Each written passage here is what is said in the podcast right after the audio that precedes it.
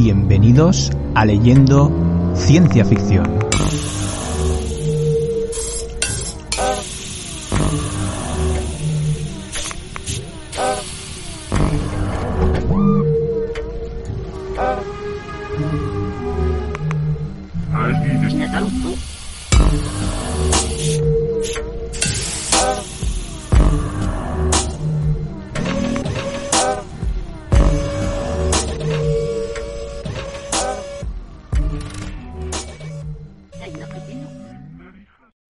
Bienvenidos al tercer programa de la quinta temporada de Leyendo Ciencia Ficción. Hoy hablaremos de París en el siglo XX, de Julio Verne, y para ello tengo a mis compañeros de lujo, Mangel, Hola, buenas una vez más. David, Hola, aquí estamos otra vez. y hoy tenemos un invitado muy especial. Tenemos a Carles, que nos vuelve a acompañar en el programa. Ya vino en Crónicas Marcianas, y bueno, yo creo que es el- la persona que a más retros ha venido. ¿Posible? Eh, Igual está compitiendo con Marta, que está de público, pero Madre mía, Marta, qué mirada me ha hecho. Marta me ha mirado diciendo, Tony, te la estás jugando, ¿eh? ¿Qué tal, Carles? Hola, ¿qué tal? Bueno, ¿qué? ¿Contento de volver o, te hemos, te hemos mm, secuestrado también? No, no, no, contentísimo, a gustísimo. Aparte yo este libro lo conocí por David, así que me parece, me parece muy guay estar aquí. Vale, y como siempre tenemos nuestras cervezas. ¿Qué tenemos hoy? Ángel, cuéntanos. A ¿Qué ver, extrañezas nos has traído? Dos experimentos de los que a Óscar Calvo le gustaría probar. Eh, tenemos una estrella Galicia con percebes, muy gallego todo, y otra estrella Galicia con pimientos del padrón. Unos pican y otros no. Unos pican y otros no. Igual pica una cerveza y otra no. Yo creo que no va a picar ninguna, pero bueno. Oh. Bueno, pues abrirlas, ¿no? Venga, pues vamos a darle caña. ¿Te atreves, Mangel? No porque no, tiene abridor, no se lo dejo yo. que no se atreve soy yo. Aunque podría con los dedos, ¿eh?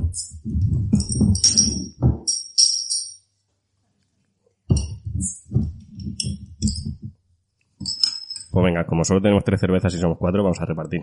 ¿Qué prefieres, Carles? Yo, ¿Percebes? percebes, yo percebes, que me parece marciano, ¿no? Lo siguiente. No como pimientos del padrón, que es más clásico en la cerveza, ¿no? No sé, un maridaje ahí me parece menos, menos marciano. Que, eh, David, que tengo que decir que habla cervezas de la forma más sonorizable posible, ¿no? Eso tenía un pelito. Está muy bien. Eso es de percebe. Y la tira muy bien. A ver. Bueno, pues salud. Salud. Esto no choca, no brinda bien. Ahí. Tony, que no llegas. Saberse a la cerveza, pero leer huele a berberecho, tío. Hostia, pues esto sabe a pimiento de padrón que lo flipas. ¿Quieres probarlo? Sí, tío. Tiene hasta un ligero sabor a fritanga. Pero es que, es que sabe a pimiento en conserva, como el, el percebe sabe a berberecho en conserva. Hostia, tío, huele a bar, ¿eh? Voy a probar esto de percebe. Hostia, el pimiento sabe mucho a pimiento, sí. La percebe da un poco de asco. Tonini ha opinado. ¿eh? déjame, déjame probar esta maravilla. A ver, sabe mejor que huele. Sí, desde luego. Yo solo digo eso. Yo creo que hay que pedir sponsorización a, a estas cervezas ya, ¿eh? La del percebe es verdad que es, No, no la estamos vendiendo muy bien. pues- modos. la del percebe es el zumito del, del berberecho. Sí, ¿a qué sí? Sí. Eso, las chapas ahí, ¿eh? Que luego Sí, me hacéis ruido. Ya las tiro. Cerveza y merienda al mismo tiempo. Tú dirás. Ya, cerveza de percebe. ¿Sí? ¿Vale? Pero a qué, a qué mente brillante se le ocurrió esto, tío. ¿Qué podría salir mal, no? Me imagino a ese tío ahí. Buah, somos gallegos. ¿sabes? Percebe está bueno. Estoy de Galicia también. Claro, claro. Que hay más gallego que, que hay más gallego que la cerveza, pues se percebe. Pero no está mala, ¿eh? La del pimiento no está tan mala. La del percebe... está bueno. o sea, A ver, yo quiero probar la del pimiento, a ver si me quito el otro. No, la de pimiento, Pero si la del pimiento es la más llena. Bueno, y hoy estamos grabando en, en directo, ¿no? En el Centro de Juventud, ¿es así? Centro de Juventud de Benimaclet. Bueno, como últimamente estamos preguntando al invitado qué ha leído de ciencia ficción últimamente. ¿Qué has leído, Carles? Sí, enlazando. volviendo, ahí, vol- volviendo, ¿no? Volviendo al podcast. Pues bueno, he estado leyendo de Julio Verne porque sabía que tenía que venir. Y bueno, de a Joanna Rus, que es una escritora eh, norteamericana, feminista, bastante interesante. Eh, un libro que se llama Almas y otro que se llama El, el hombre hembra. Y, y más cosas, no, ahora mismo no me acuerdo. Em, que, que hemos hablado últimamente de lo que he leído yo. No hemos hablado mucho de esto. No. últimamente. que he leído, el último que hice. Ah, bueno, un libro nefasto de Connie Willis, que era, que se supone que, que es como, creo que es la persona que más, más Hugos y, o sea, como tiene un palmarés espectacular y me he leído un libro que había ganado también todo ese año y, y madre mía. ¿Qué el, libro? El libro del juicio, el juicio, el libro del juicio del día final. Y, y bueno, eh, bueno, he escrito un artículo en los Morlocks, por cierto, que si queréis podéis meteros y... Exacto, ahora te iba a decir que hicieras tu publicidad, pero bueno, aprovecha, ahí, aprovecha. Ahí.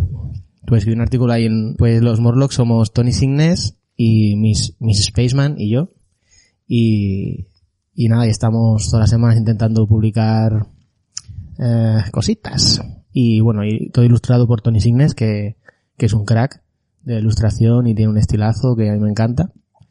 Total, que sí, que el artículo ahí pongo a parir a, a Connie Willis y a sus 700 páginas eh, completamente excesivas. Pero no te diste cuenta que no te gustaba antes de 700 Es que páginas. sabes, sabes, sabes qué pasa, que yo tengo una, tengo una política bastante radical con los libros, bastante radical. O sea, mm, no, no hago un esfuerzo por leer un libro que no me gusta normalmente, pero con este hice el esfuerzo por el tema del palmarés y por, ya hombre, que era un poco ya por masoquismo y porque me parecía hasta divertido, ¿sabes? O era como... El sufrimiento te No, no, divertido. literalmente hay 300 páginas que son gente llamando a gente preguntando por gente.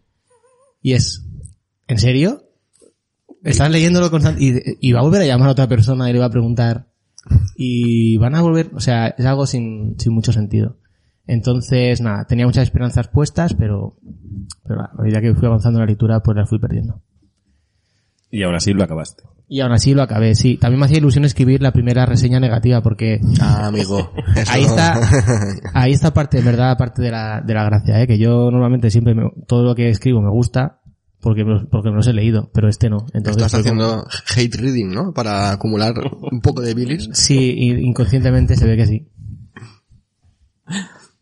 Bueno, pues ya para empezar nos metemos con, con el autor. Bueno, igual antes de empezar habría que pedir disculpas a nuestros fans por los retrasos, ¿no? Sí. De entre grabación y grabación. Hay- igual hay algún motivo, Tony. ¿Qué fans? Bueno, exacto, qué fans. ¿Qué fans? No, no. A los seguidores, a los oyentes. Qué fans. Bueno, nos hemos retrasado un mes, ¿no? El último salió la primera semana de diciembre, si no creo recordar. Y mm, bueno, nos hemos retrasado porque, bueno, yo tenía una niña y, y la verdad que eso que te dicen, yo me lo contaban, ¿no? Ya verás cuando tengas una niña que no vas a tener tiempo para nada. Yo no me lo creía. Y ahora sí. Aparte mi hija es intensita y, uff, uf, uf. Buah, me encanta que esto pueda escucharlo tu hija dentro de unos años.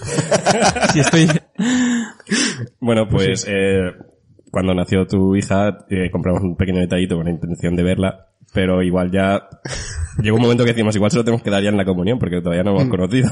Entonces no sabemos si le vendrá. Igual, ma- igual más que usarlo lo puedes enmarcar si quieres. y- Exacto, y se lo das cuando, Ah. cuando se jubile. madre mía.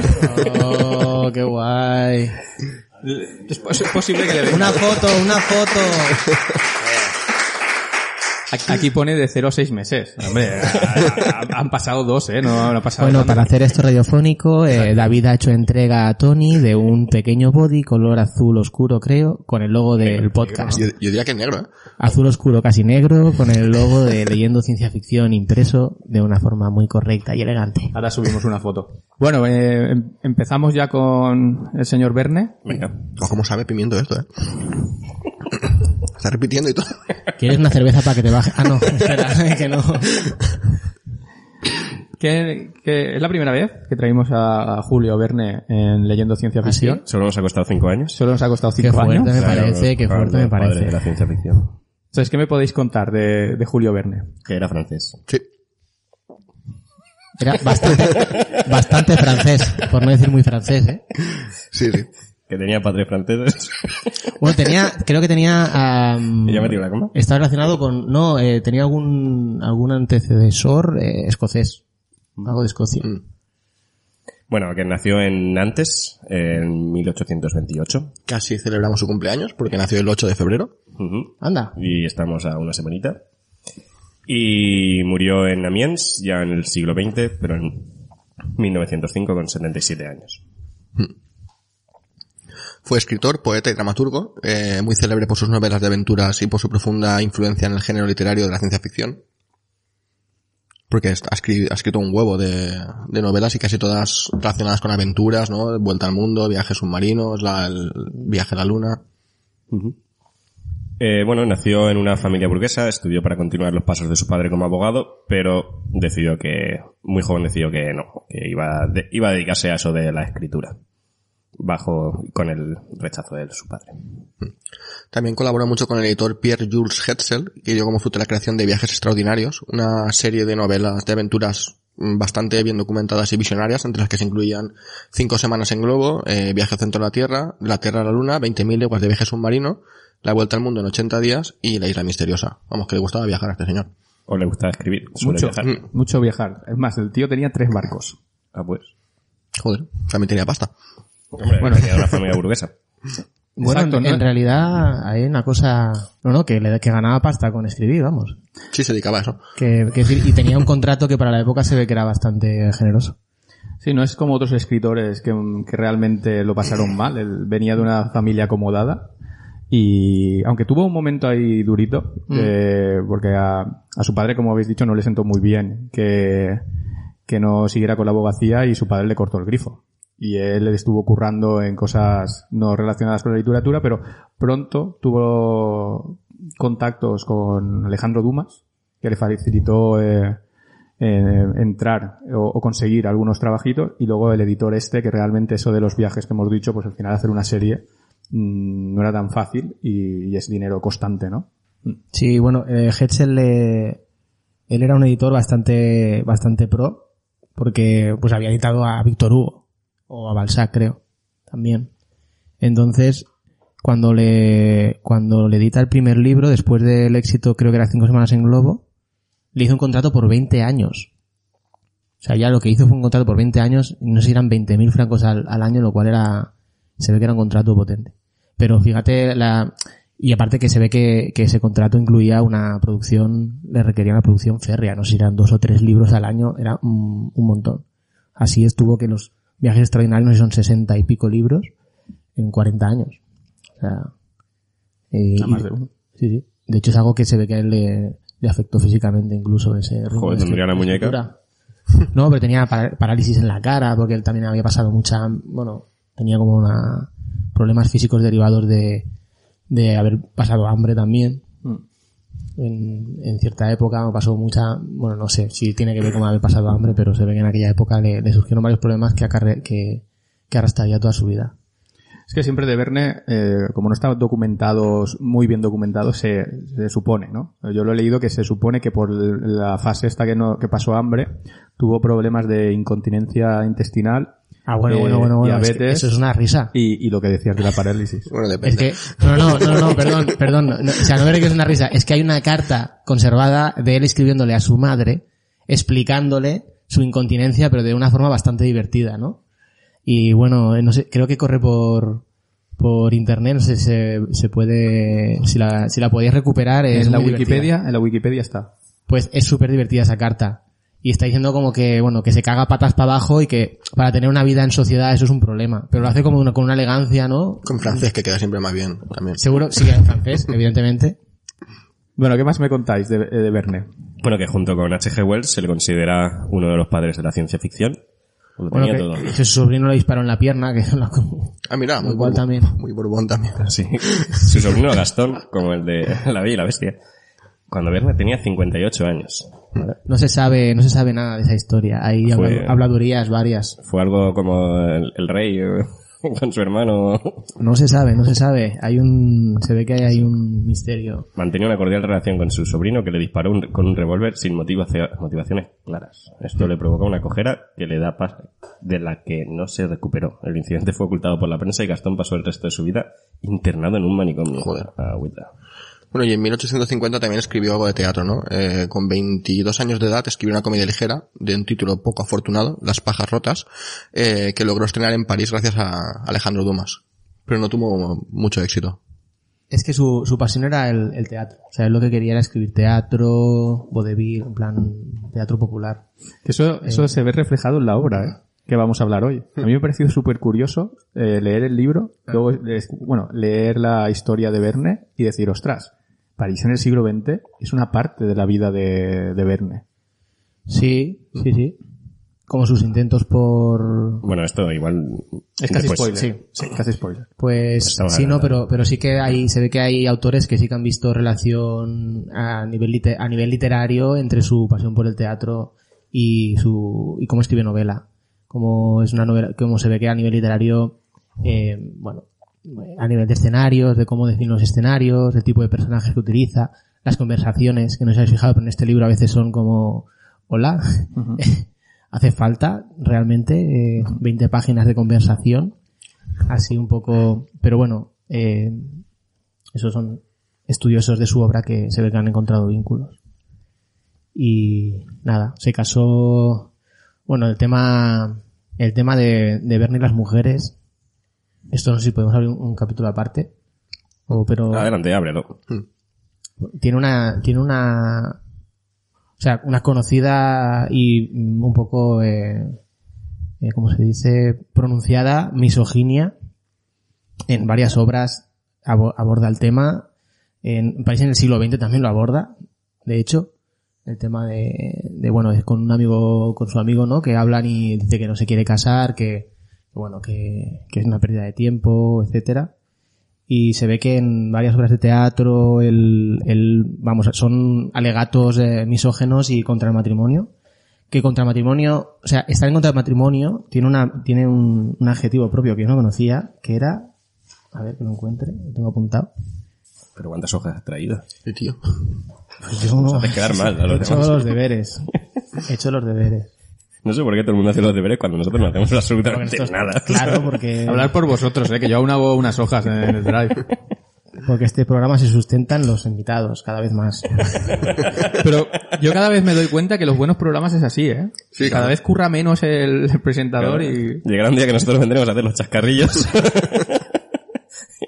Manja soltará su, su spoiler. Coño, espero no Yo soltaré mi discurso de rojerío. y ya está. Y yo paso a sonorizar y punto. Y para hacer la entradilla que te queda Y también. ya está. Se me la sé de memoria. Pues Bueno, te la sabes de memoria hoy, porque la mitad de las veces fallas el número del capítulo, la temporada. A ver, me la sé de memoria pero lo leo. O sea, si no lo tuviera ahí apuntado no sabría ni el, el episodio que estamos ni la temporada que estamos. Pero eso no lo contéis. Vale, es era misógamo. Misógamo es contrario que es de aquel que es contrario al matrimonio. Eh, por tengo aquí unos datos apuntados. Eh, de 900 protagonistas que aparecen en sus obras, solo 90 son mujeres y todas, salvo excepciones, son papeles secundarios y acordes al rol del siglo XIX. Eh, aparte, eso lo- en su, en su vida lo, lo trasladó en cómo trató a su, a su, a su mujer, que, que bueno, él se dice que se casó por, por una cuestión social y por dinero. Y la verdad que, que no la trató mal físicamente, pero la trató mal como lo que se supone que, que debería hacer un padre. Entonces dice que él nunca hizo ni de esposo ni de padre. De hecho, eh, con, con- se encerraba en su, en su habitación a escribir, eh, no estaba por la, por la labor familiar, pero es que además se iba de viaje y tanto es así que su único hijo eh, le pilló de viaje. O sea, él eh, su Cuando nació, dio, dio a luz, dio a luz cuando él estaba de viaje. Y de hecho él tiene una relación muy tortuosa con su hijo, que es como una carga que en realidad no quiere y en fin, lo encierra En un manicomio. en- y, a la mujer, a mujer hubo una vez que la abandonó. Sí, En un viaje, de repente él se fue y, y a ella la dejó en mitad de un- del viaje y la mujer se tuvo que volver. se volvió sola. Casi. O sea, hay dos o tres historias por ahí que yo he leído que dices, madre de Dios. Un perlita, vamos. Pensaba que siendo- con, con Lovecraft iba a ser bueno este tema. ¿Eh? Que pensaba que con Lovecraft este tema iba a ser bueno, pero ya veo que hemos abierto el melón pronto. Bueno, es, es que él tenía, él formaba parte de, de un grupo, El grupo de los once. de- los once sin mujer se llamaban, se hacían llamar, que era una sociedad eh, literario-gastronómica, ¿no? Y un poco cuando se casa les da un poco como la, los dejan la estacada. Y tengo aquí, aquí apuntadas algunas obras, Señor de chimpancé, que es un alegato misógino, eh, ay, y es que tengo muchas cosas y, pero bueno, valga como ejemplo esa, esa obra eh, teatral. Y bueno, no sé, después ya cuando hablemos en París en el siglo XX hay todo un capítulo dedicado a las mujeres. Y entre- en que un amigo intenta convencer a otro de que no se enamore ni se case y describe cómo la mujer ha- en el siglo XX se ha degradado, bueno, como la especie humana se ha degradado y la mujer eh, más que nadie. Y no sé, de su vida tengo cosas, hay anécdotas varias. Visitó en uno de sus viajes a España, estuvo en, en Vigo, en esos ¿En viajes Vigo? que hacía. Vigo. Sí, en barco. De hecho, en Vigo no hay un monumento o algo así a verlo. Sí, sí, sí.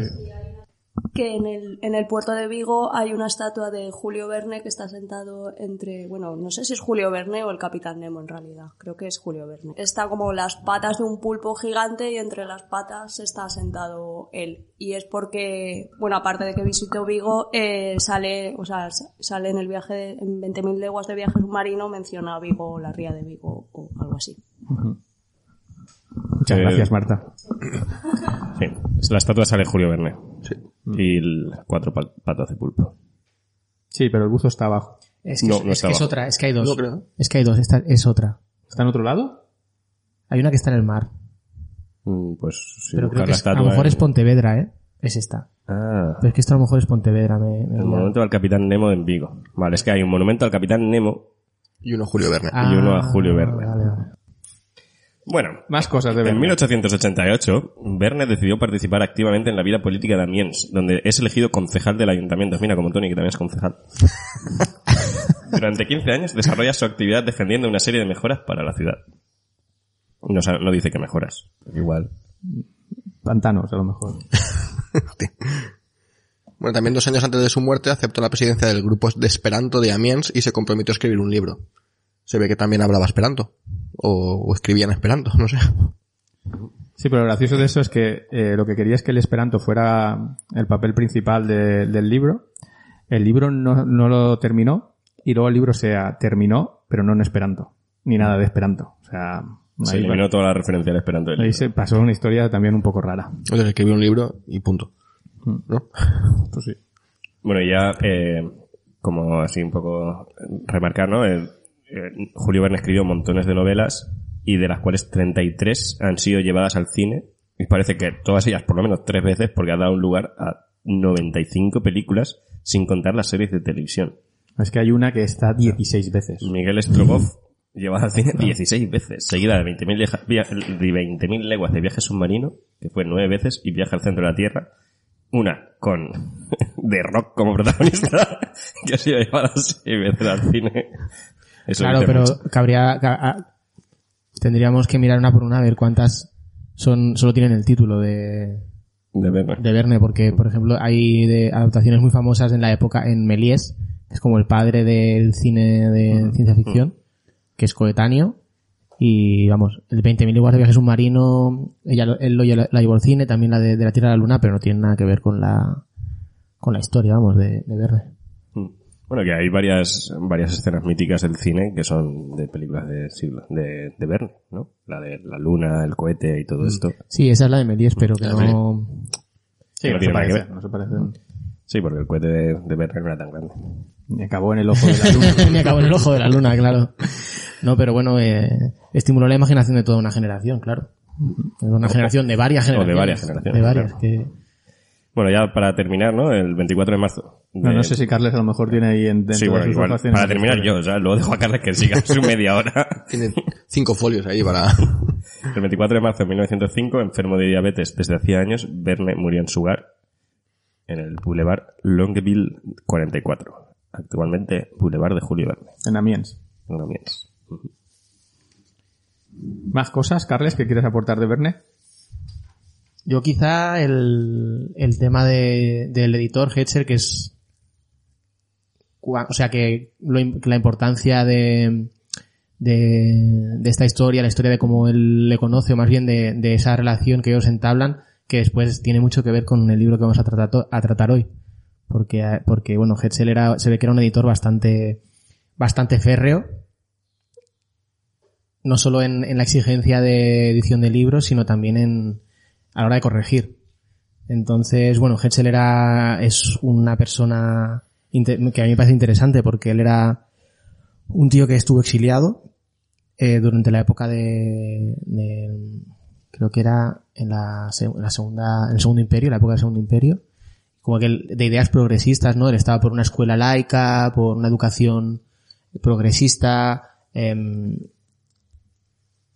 como, o sea, su proyecto era arrebatar a la iglesia la, la primacía del mercado editorial para niños, juvenil. Porque su, su idea era que solo a través de la educación republicana y laica, gratuita y obligatoria, se podía instruir a una generación que son los- la, la- la que iba a instaurar, digamos, la república con todas estas ideas modernas, eh, progresistas. eh, entonces, claro, a él le venía al pelo cuando le aparece Julio Verne con esa clase de historias que, pues que estimulan la imaginación, que tienen un carácter divulgativo muy fuerte, que acercan a, a la juventud a la ciencia, entonces él lo, lo- le viene al pelo y Verne estaba buscando un editor como Agüita de Mayo. Entonces, fue una relación eh, interesante porque, porque en el momento que él hace este contrato tan- que os comentaba antes, que cont- le contrata por 20 años, por 20 años con, con un buen sueldo para que publique muchas, muchas obras. Entonces empiezan toda esta aventura de los viajes extraordinarios, ¿no? Que es que son, es un corpus eh, literario. O sea, a nivel literario, no sé si la calidad literaria realmente, eh, yo no sé, no sé quién, para, quién para juzgarla, pero, pero la- el valor de su obra es en conjunto y todo el, no, todo el tema de cómo se relaciona con la ciencia. Total, que me estoy yendo del tema. Eh, No, no, que lo que quería decir es que Hetzel fue una figura importante en su vida eh, que, y que es una figura importante para, para entender la historia de este libro del que, del que vamos a hablar hoy. Tan importante como yo creo que es el, el cambio de, de- a nivel económico de él. Él hasta ese momento eh, no lo estaba pasando eh, muy bien y realmente conocer a Hetzel es el que realmente le lleva al éxito y a ser de esos autores que han disfrutado de su dinero. Que hay muchísima gente que, muchos autores que no. Y él sí, él al final, aparte de venir de una familia burguesa, tuvo un momento tal, pero luego volvió a ser un, un burgués y, muy pudiente. Pues si tenía tres barcos. Pues nada, eh, aparte de eso, eh, bueno, se dice ¿no? que se anti- anticipó montones de tecnologías, eh, ¿no? desde la- las armas de destrucción masiva, el helicóptero, las naves espaciales, los transatlánticos, muñecas parlantes, los submarinos, motores eléctricos, el ascensor, internet, motores de explosión. De todos modos, eh, hace un, par de años estuve en Madrid en una exposición sobre, sobre Julio Verne. Y la, la persona que hacía, no, la, la persona que hacía de guía y explicaba un poco la exposición, esa persona decía que, que Julio Verne no escribía ciencia ficción, que lo que era, era, estaba, tenía una red de información muy buena y estaba muy al tanto de todas las innovaciones tecnológicas y en realidad que él básicamente hablaba de lo que se estaba haciendo en ese momento en el mundo en la- los avances tecnológicos. Que yo creo que es un poco presuntuoso decir eso porque obviamente el helicóptero, por ejemplo, no se había inventado todavía. Eh, creo- yo no, creo que pero era- ya había intentos, ya había, no, pero yo creo que sí que hay ciencia ficción aquí porque sí que hace una especulación sobre dónde va a terminar ese camino, pero es, en muchas ocasiones el camino estaba empezando. Yo creo que era, incluso te diría que eran prototipos o, o experimentos o que a lo mejor no se habían llevado ni a cabo. Mm. Pero que sí que estaba muy atento a la, a su época, a lo que se estaba haciendo tecnológicamente. No, él tenía acceso, desde muy temprano tiene acceso a, a las patentes. Entonces él le fascina el tema de las patentes nuevas, de, entonces está muy al tanto de cosas que, pues claro, es que también era una época en la que, en la que la tecnología estaba, estaba avanzando a, a una velocidad increíble. O sea, en esa época, eh, la- se, se prefiguró el mundo que vivimos, ¿no? Y tal es así o sea, me refiero a nivel técnico, ¿no? Pues la fotografía, que es un, es un cambio súper importante en, en cómo la humanidad ve la imagen y se, y se comunica, en fin. Eh, la fotografía, el, no sé, la, la revolución industrial con todo el tema de la, la, La automoción. la automoción, eh, no sé, o sea, es una época que realmente debía ser, sea, había muchos campos abiertos y de repente empezaron a tener las herramientas para, para investigar en todos esos, esos campos, ¿no? Entonces, De hecho, en París en el siglo XX también habla de un medio de transporte que perfectamente podía ser el Hyperloop que, que quiere montar Elon Musk, ¿no? Unas vainas propulsadas por aire comprimido, básicamente.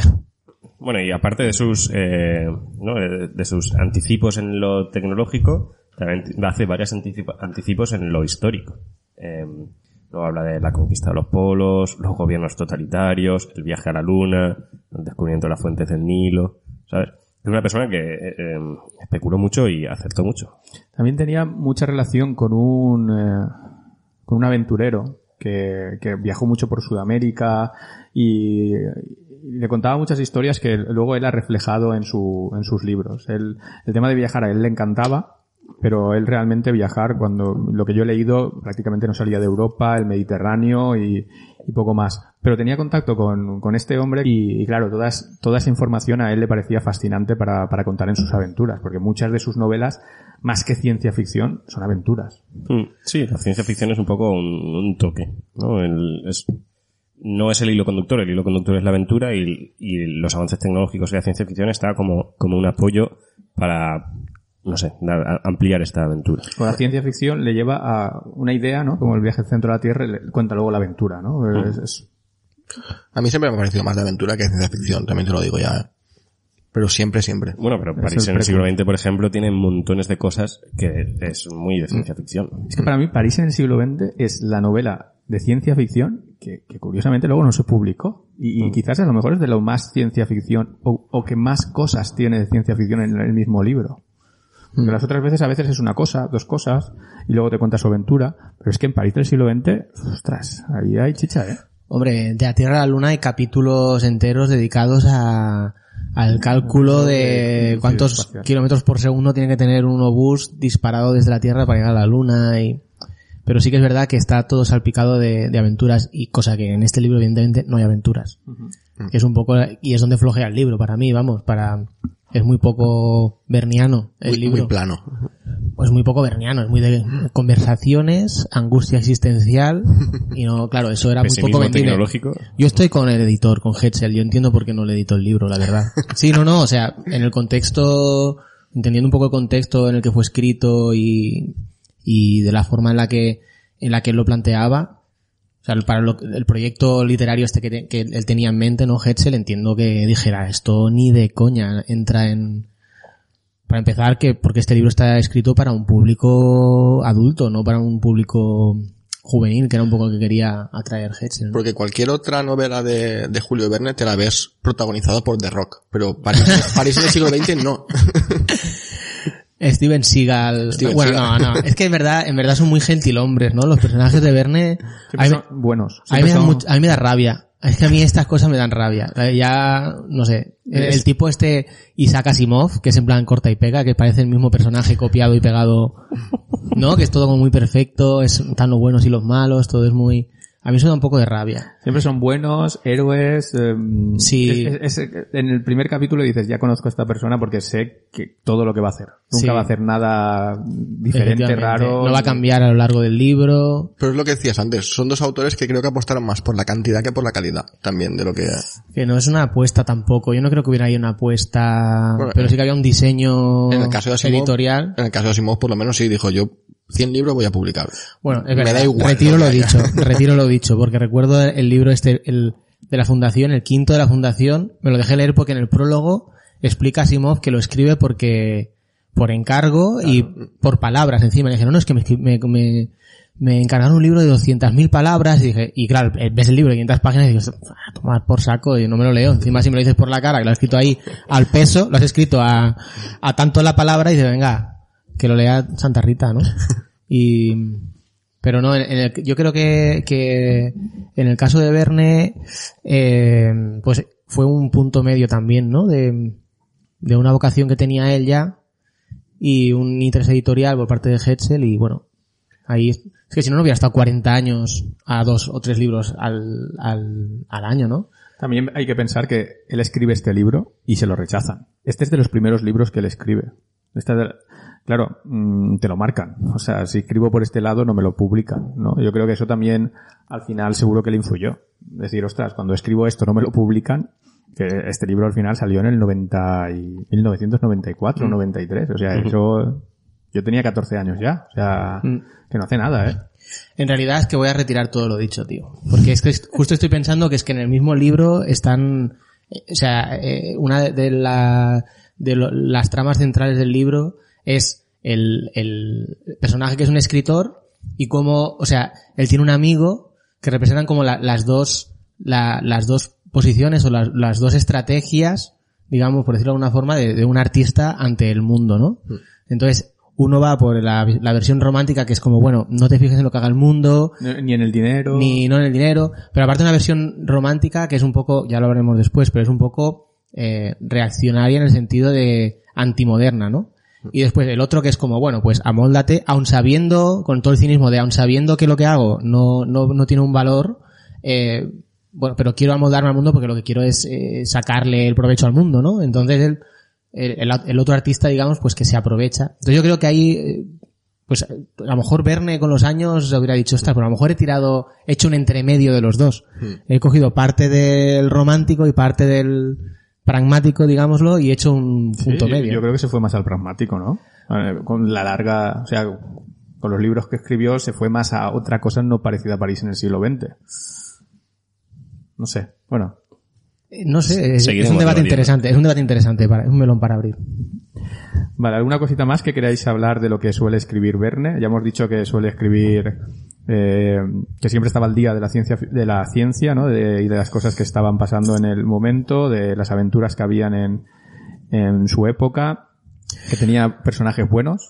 Mm. Yo eh, destacaría que, a excepción de París en el siglo XX, todos sus libros eh, habla de, de la, lo, lo bueno que es la tecnología, ¿no? Los, hasta dónde te deja llegar la tecnología, ¿no? En plan de, pues, el viaje submarino, el viaje eh, la- la- a la luna, el centro de la Tierra, la vuelta al mundo en 80 días.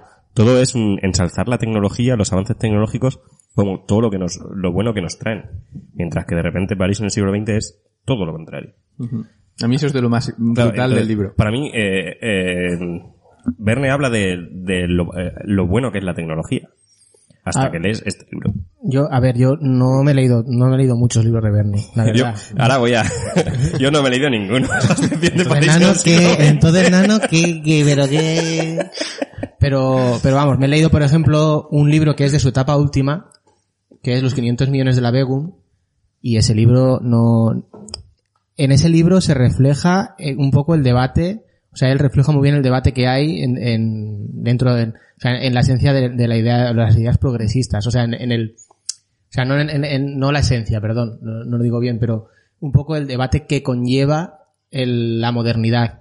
Entonces él refleja un, es interesante ese libro porque, porque son dos, dos personas que cogen una herencia millonaria, entonces son, uno es francés y otro es alemán, eh, entonces son como, lo representan los dos lados del, del progreso. Uno tira por el, por el humanismo, por el social, una especie de socialismo utópico, y, y hace una ciudad en Estados Unidos, va a la ciudad, rollo como un, un falanasterio estos de Fourier, que hace una, una colonia de socialista utópica, por decirlo así, no socialista utópica, pero es como, pues todo es racional, todo es, todo el mundo tiene acceso a la tecnología, tienen un teléfono, no sé si era teléfono, luz en cada casa, lu- bueno, eh, eso, en fin, eh, lo que es la, la idea esta progresista de la ciudad que, que, que asegura eh, que toda las- la gente que vive en esa ciudad pues vive bien, tiene las necesidades cubiertas, etcétera. Y el otro hace una colonia industrial y se dedica a hacer armas de destrucción masiva, básicamente, ¿no?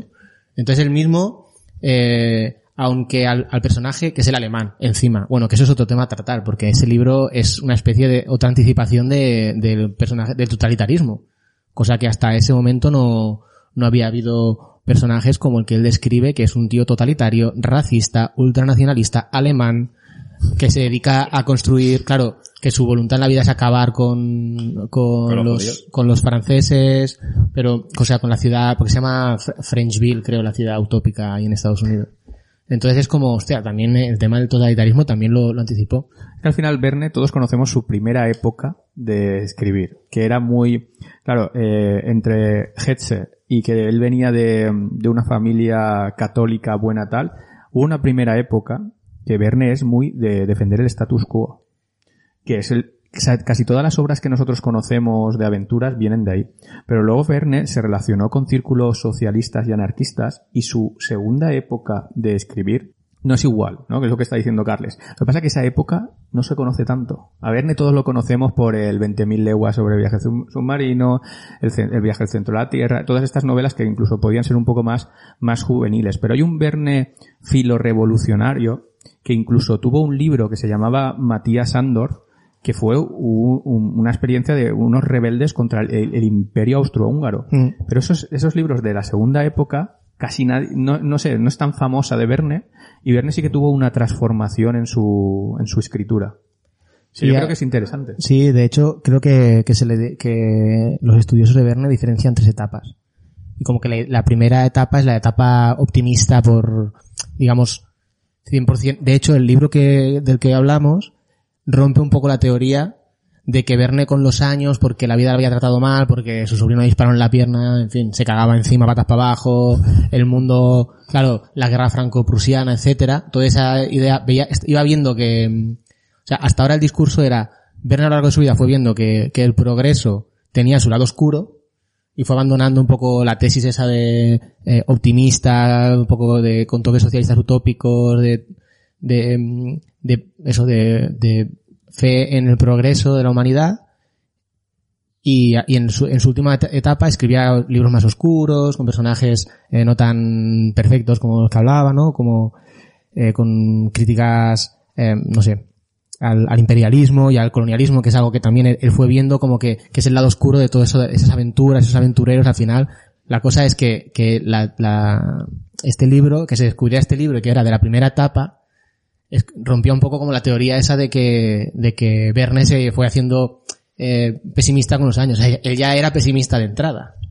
O sea, él ya escribió París en el siglo XX antes que nada. Por eso te Lo que decía pasa yo- que, claro, Por eso te decía yo antes que yo tengo la sensación que escribió aquello, no se lo publicaron, escribió lo otro, y luego cuando ya pudo publicar otras cosas, ya volvió a, a, a dif- a no ser tan plano en, en su, en su escritura, ¿no? Puede ser, es especulación por mi parte, pero yo tengo esa sensación de que realmente este libro lo que demuestra es que él no era tan, tras- tan blanco al principio, tan mm, status quo a tope.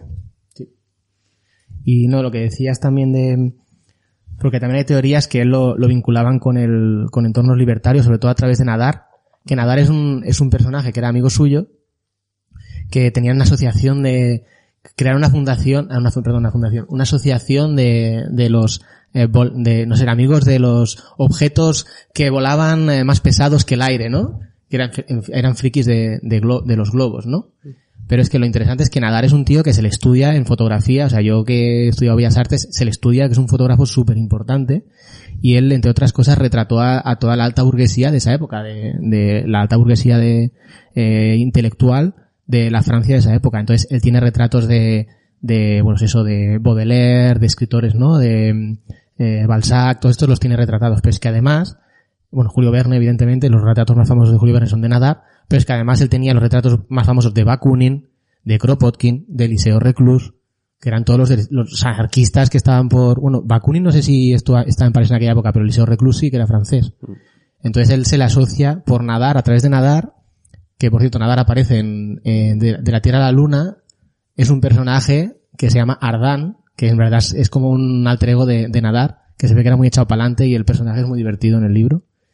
Y entonces a él se le asocia a movimiento libertario.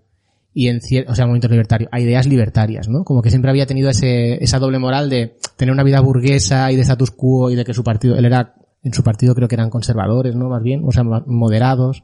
Pero después como ese, toda esa vena libertaria que tenía por dentro, pues lo- la dejó ir en la literatura, en personajes como por ejemplo Nemo, que Nemo es un anti, no sé cómo decirlo, cómo definirlo, pero es un tío que no es tan, digamos, comunitario, como un, un- Antisocial casi. Sí, eso es un anarquista, digamos, más nihilista, ¿no? No tan un anarquista comunitarista, a lo mejor como, como esto, como Reclus o Kropotkin o Bakunin, pero era más, pues un tío que no quería la sociedad, que veía que la sociedad era una mierda, no le gustaba, antiautoritario también, porque, apátrida, porque no respetaba ningún tipo de, que su bandera, la bandera del, del, del submarino era la bandera negra, y que se ve que en varias obras aparecen eso, la bandera negra como un símbolo eh, recurrente y en fin, no sé, que, que es interesante esa teoría también, aunque, aunque no, que no se, no se pro- pronunciara, digamos, nunca en ese sentido.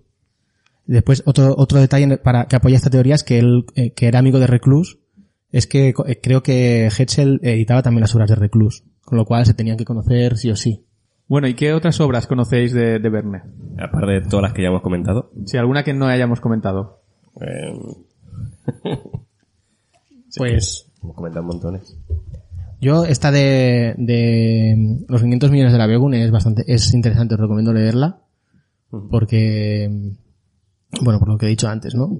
Y aparte que, que como que creo que mm, se complementa bastante con la lectura de París en el siglo XX. O sea que me anticipo a la, a la pregunta de qué libro recomendarías leer. y, y este es, es uno, desde luego, que, que sí que, que hace de contrapunto a ese, a esos aventureros de, de Verne. Bueno, pues yo creo que podemos ir ya al libro sin spoiler.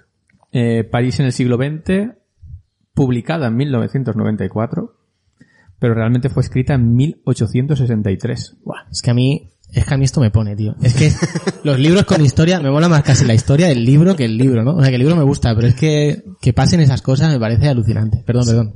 Casi, sí. casi fue pu- publicada 90 años después de su muerte.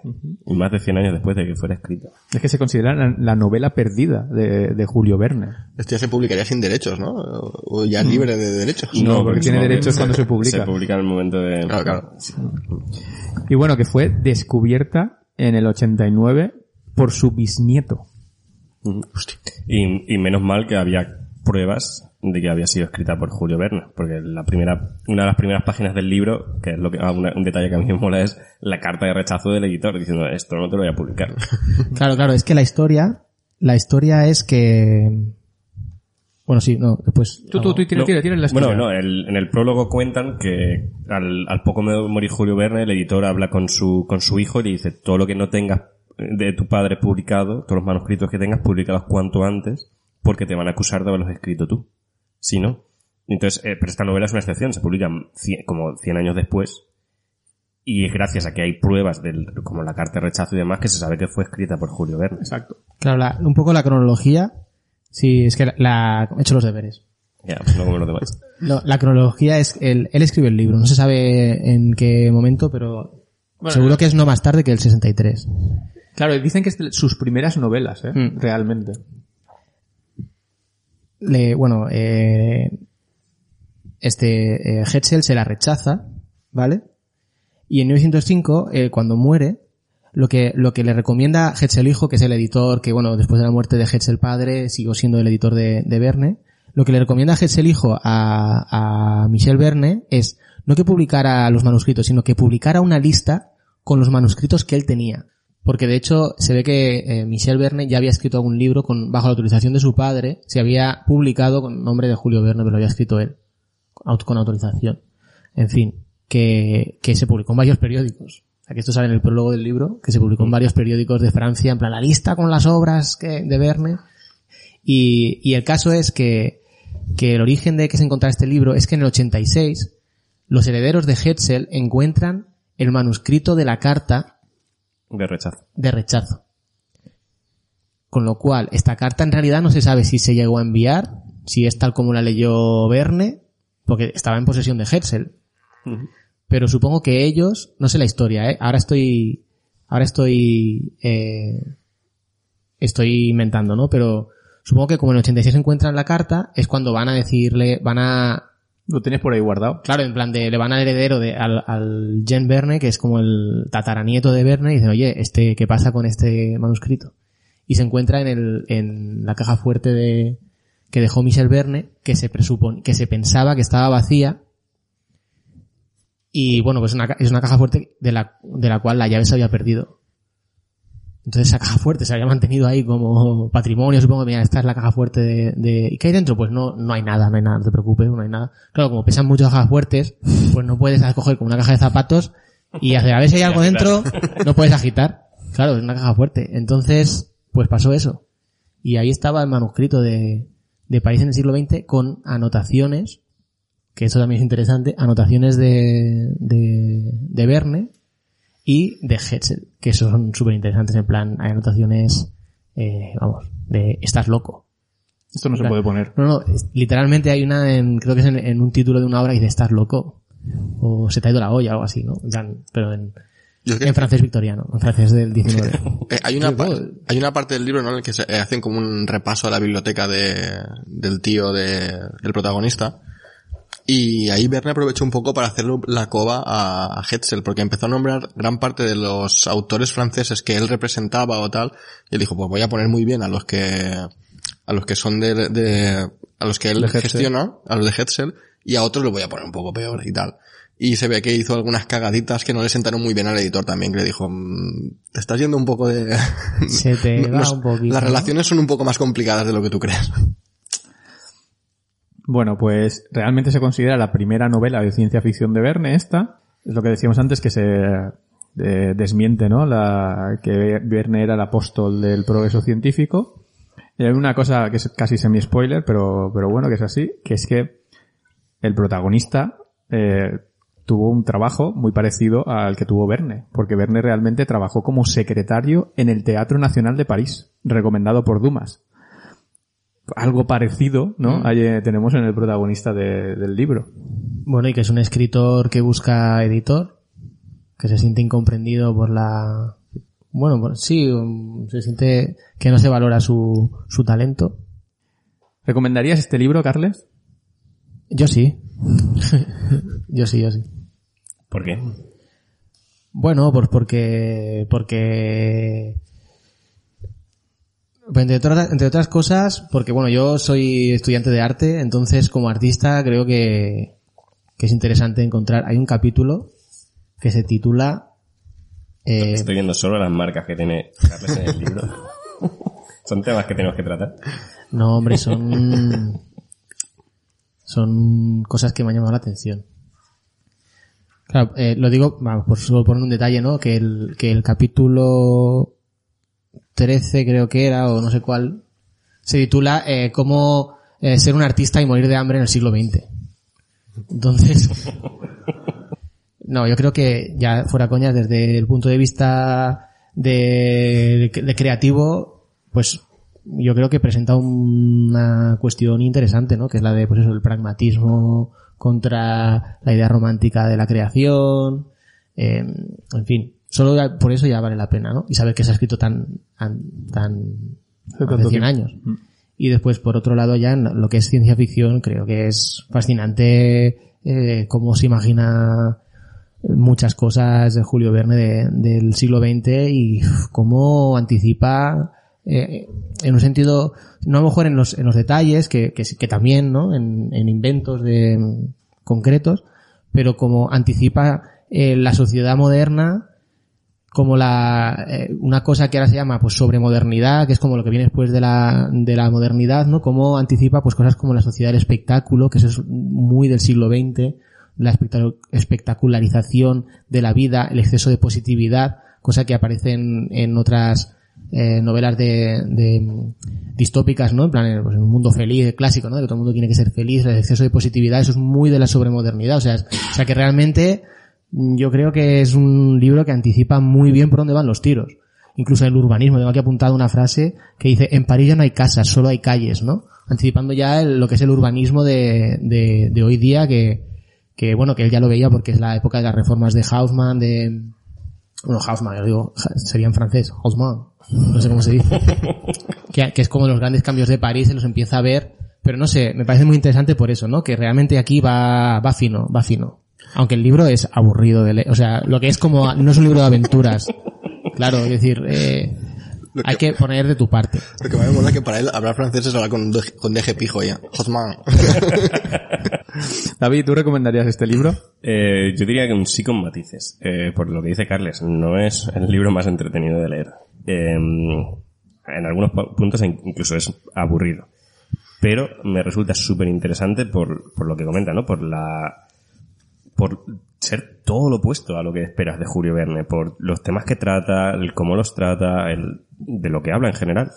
A mí me parece que es, que te hace re- reflexionar, te hace plantearte cosas y sobre todo me parece que es un antecedente de un montón de cosas. Eh, la novela distópica, el steampunk, o sea, que dices, joder, si este tío un siglo antes escribió cosas que ahora están, están de moda.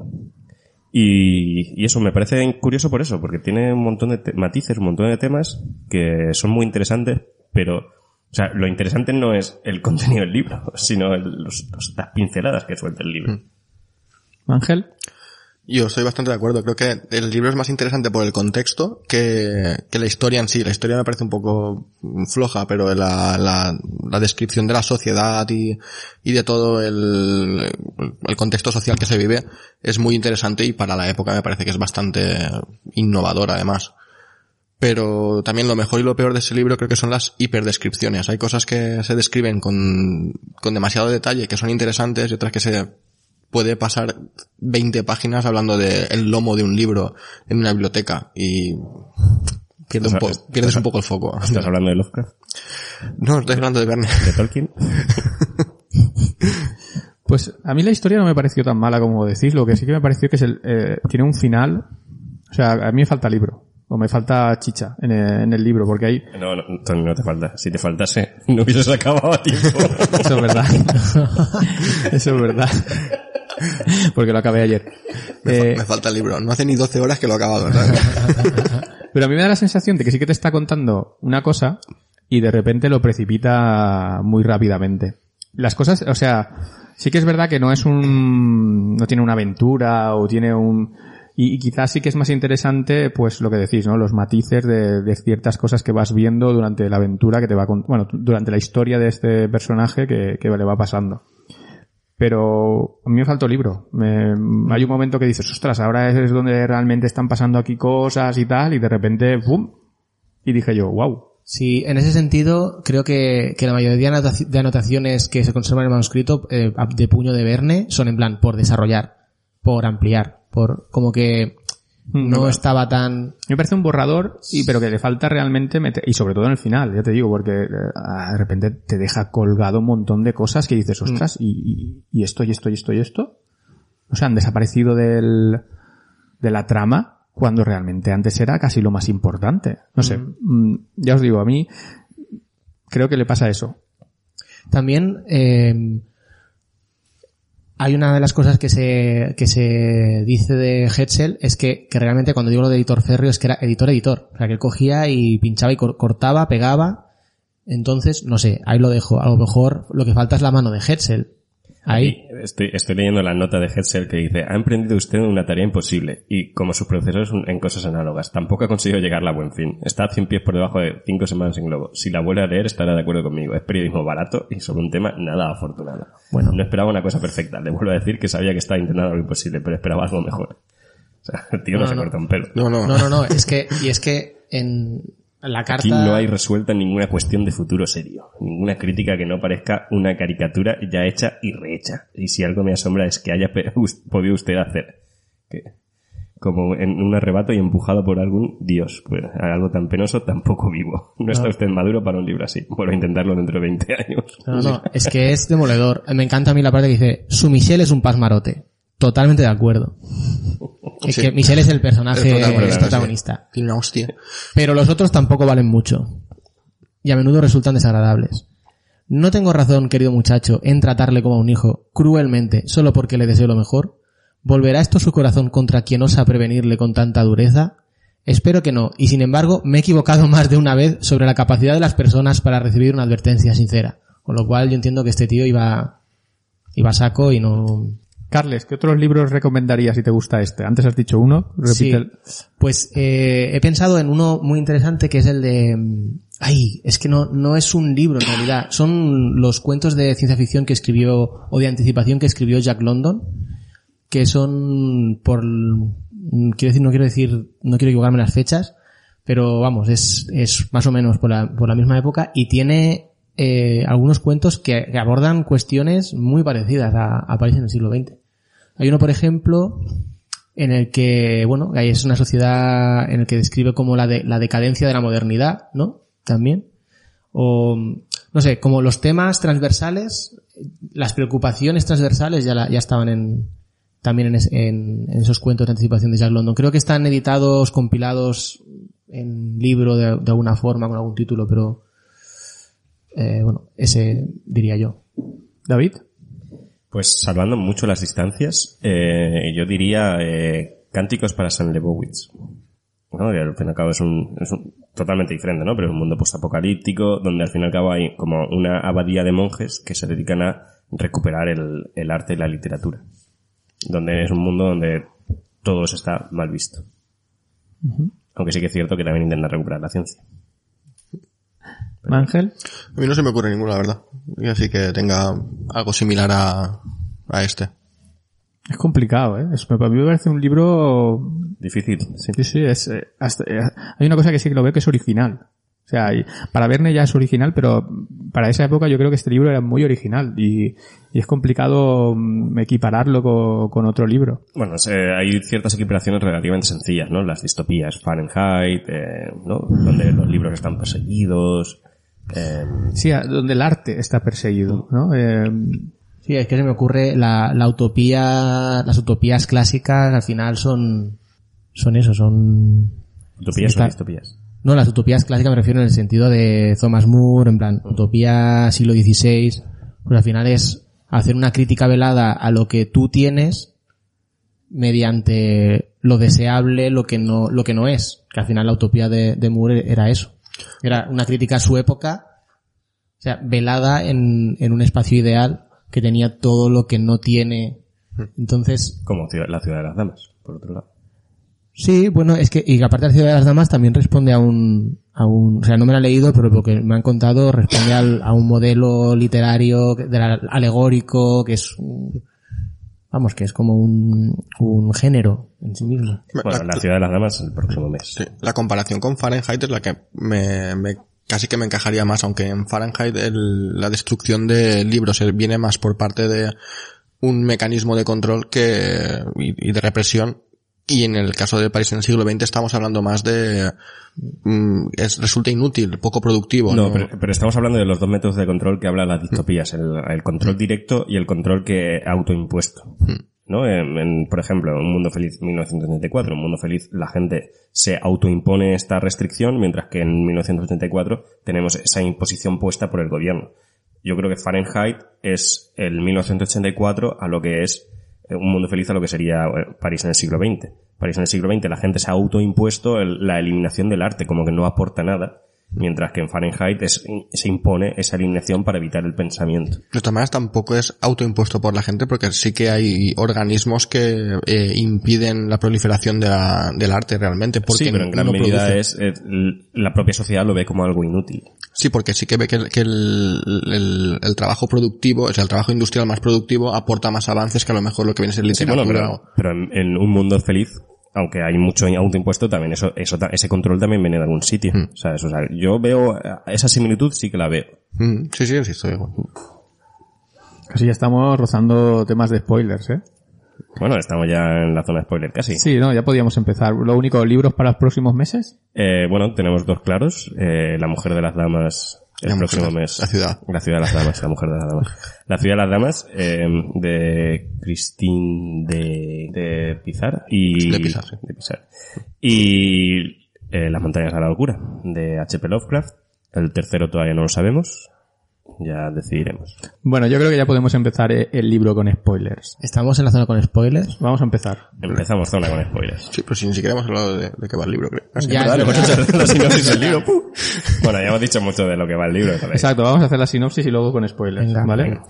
Vale, ¿quién se atreve a hacer una breve sinopsis del libro? Tony, que tú la tienes fresca.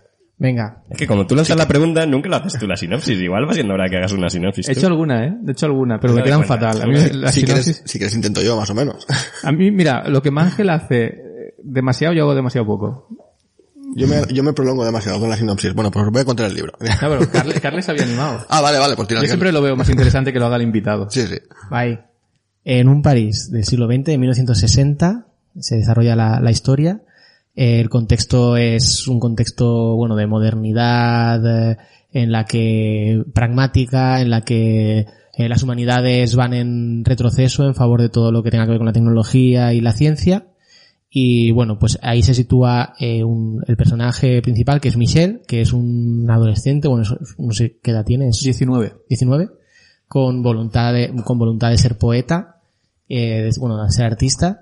Entonces es como él va un poco luchando contra el mundo, un mundo que no le comprende y va encontrando afinidades y, y bueno, y, de- y del desasosiego, de la incomprensión. Es un romántico en un mundo pragmático, un poco. Ujú. Sí, es su historia. Historia de un- una persona así en un mundo muy tecnológico, muy pragmático y muy industrial. Sí. Y entonces la excusa para describir eh, todo el contexto, que es como un personaje más de la, de la historia sería, el otro personaje principal sería París del siglo XX, que por eso se titula así. Entonces como la, es la excusa para describir el París de, como imaginaba Verne en aquella época, sería el, el París del siglo XX en aspecto sociopolítico, cultural y, y urbanístico también. Bueno, pues ya nos podemos meter el libro con spoilers, ahora ya quitamos el freno. Vale. Carles, ¿qué destacarías tú del libro? Eh, vale. Es que me, me hace ilusión decir, Michelle muere. ya que es la, la parte con spoilers, me hace mucha ilusión empezar con eso, perdón, ¿eh? Vale, Y en un pues... cementerio, ¿eh? Lo siento, Marta, que no te lo has acabado todavía. oh, Ya, la verdad que yo me esperaba que ahora dijéramos el libro con spoilers, se levantara todo el mundo, nos quedáramos aquí solos. No ha habido tiempo, no ha habido tiempo. Tampoco lo Así hemos- se tienen que quedar. tampoco lo hemos vendido tan bien como para que se queden, ¿no? En plan de, bueno, que me lo cuenten y ya si eso ya lo doy por leído. Pues, ¿qué es, ¿cuál es la pregunta? Que Michelle muere. Yo he dicho que destacarías del libro y tú has dicho que Michelle muere. Bueno, también es destacable. De- No es destacable, me hacía ilusión hacer como el spoiler de entrada, ya en plan de poner Pero, las cartas sobre la mesa. Pero, poner las el cartas ca- sobre la pero mesa. el capítulo 13, su título cobra ya sentido. Claro. Ya, ya habías hecho un medio spoiler. Cuando lo has dicho yo me he quedado pensando y digo, uff. Bueno, es que en realidad no muere de hambre, muere, muere porque es tonto. Sí. No, muere en parte también de hambre. No, muere porque... Bueno, en, porque- pa- en parte de hambre. Sus último, su última Sí, moneda verdad. se la gasta en flores en lugar de en comida. Es el equivalente a morir de hambre. Muere porque es tonto. Sí. Más que es tonto, eh, yo creo que ahí aún vuelve a demostrar eh, lo que la premisa que lleva todo el libro, que es romántico. Y entonces Sí, ahí bueno, que claro, me gasto que el dinero está. por el amor antes que por comer. Y ese es como el, lo ves decir, ostras, hasta el final. Ahí está. muere ahí de está, sí, sí. romanticismo. Vale, retiro, retiro lo dicho. Es intensito. Los románticos son tontos. Él muere como un romántico. Quindi.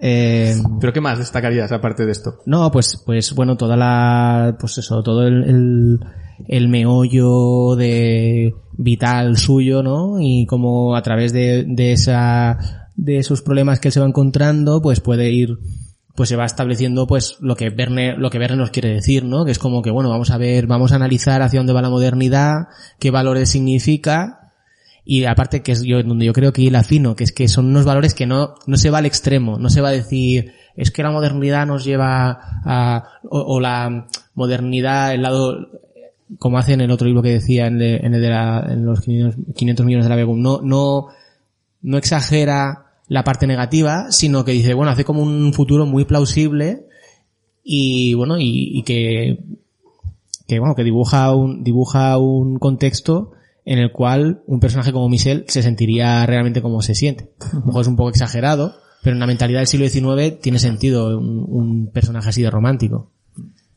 Y me he ido, me he ido, no sé. Es que me, el libro me parece interesante por, por pequeños detalles y por, y eso, y por las, por todo lo que se, todos los debates que se pueden abrir y destilar de, de algo así, ¿no? No tanto por el libro en sí. Em, Pasamos turno y luego volvemos. Sí. a- Carles, no te preocupes. Sí, eso es decir, como el, el símbolo que me parece a mí que... Le voy a pasar del- el turno, ¿sabes? No, del piano... El piano cama cómoda aseo, que es una, que es un objeto que aparece en el libro, me parece que, que resume muy bien lo que, la crítica que quiere hacer eh, Julio Verne, que es un piano, pero que a la vez es eso, es una cómoda, es una cama, es un aseo, entonces pues, como que es la, lo utilitario de- del arte, todo, todo en un mismo objeto, ¿no? Que, Yo, yo creo que el mensaje de, de, de Verne es ese, ¿no? El que decíamos antes que las humanidades están perdiendo peso en, en esta sociedad. Y te lo dice desde el minuto uno. En el minuto uno, a Michel le dan un premio y dices tú, ostras, le están dando un premio de poesía y realmente es como el ridículo. lo abuchean, ¿no? Eh, Es como un toque. Es que- de, la gente que le está dando el premio están todos menos un par, que son el profesor y pocos más, están riéndose de él. Cuando llega la familia, encima es rollo, "Pues es que ha ganado esta mierda de premio que no sirve para nada. Y esa es la historia. Y le dan el premio porque es el único que se presenta a esa categoría.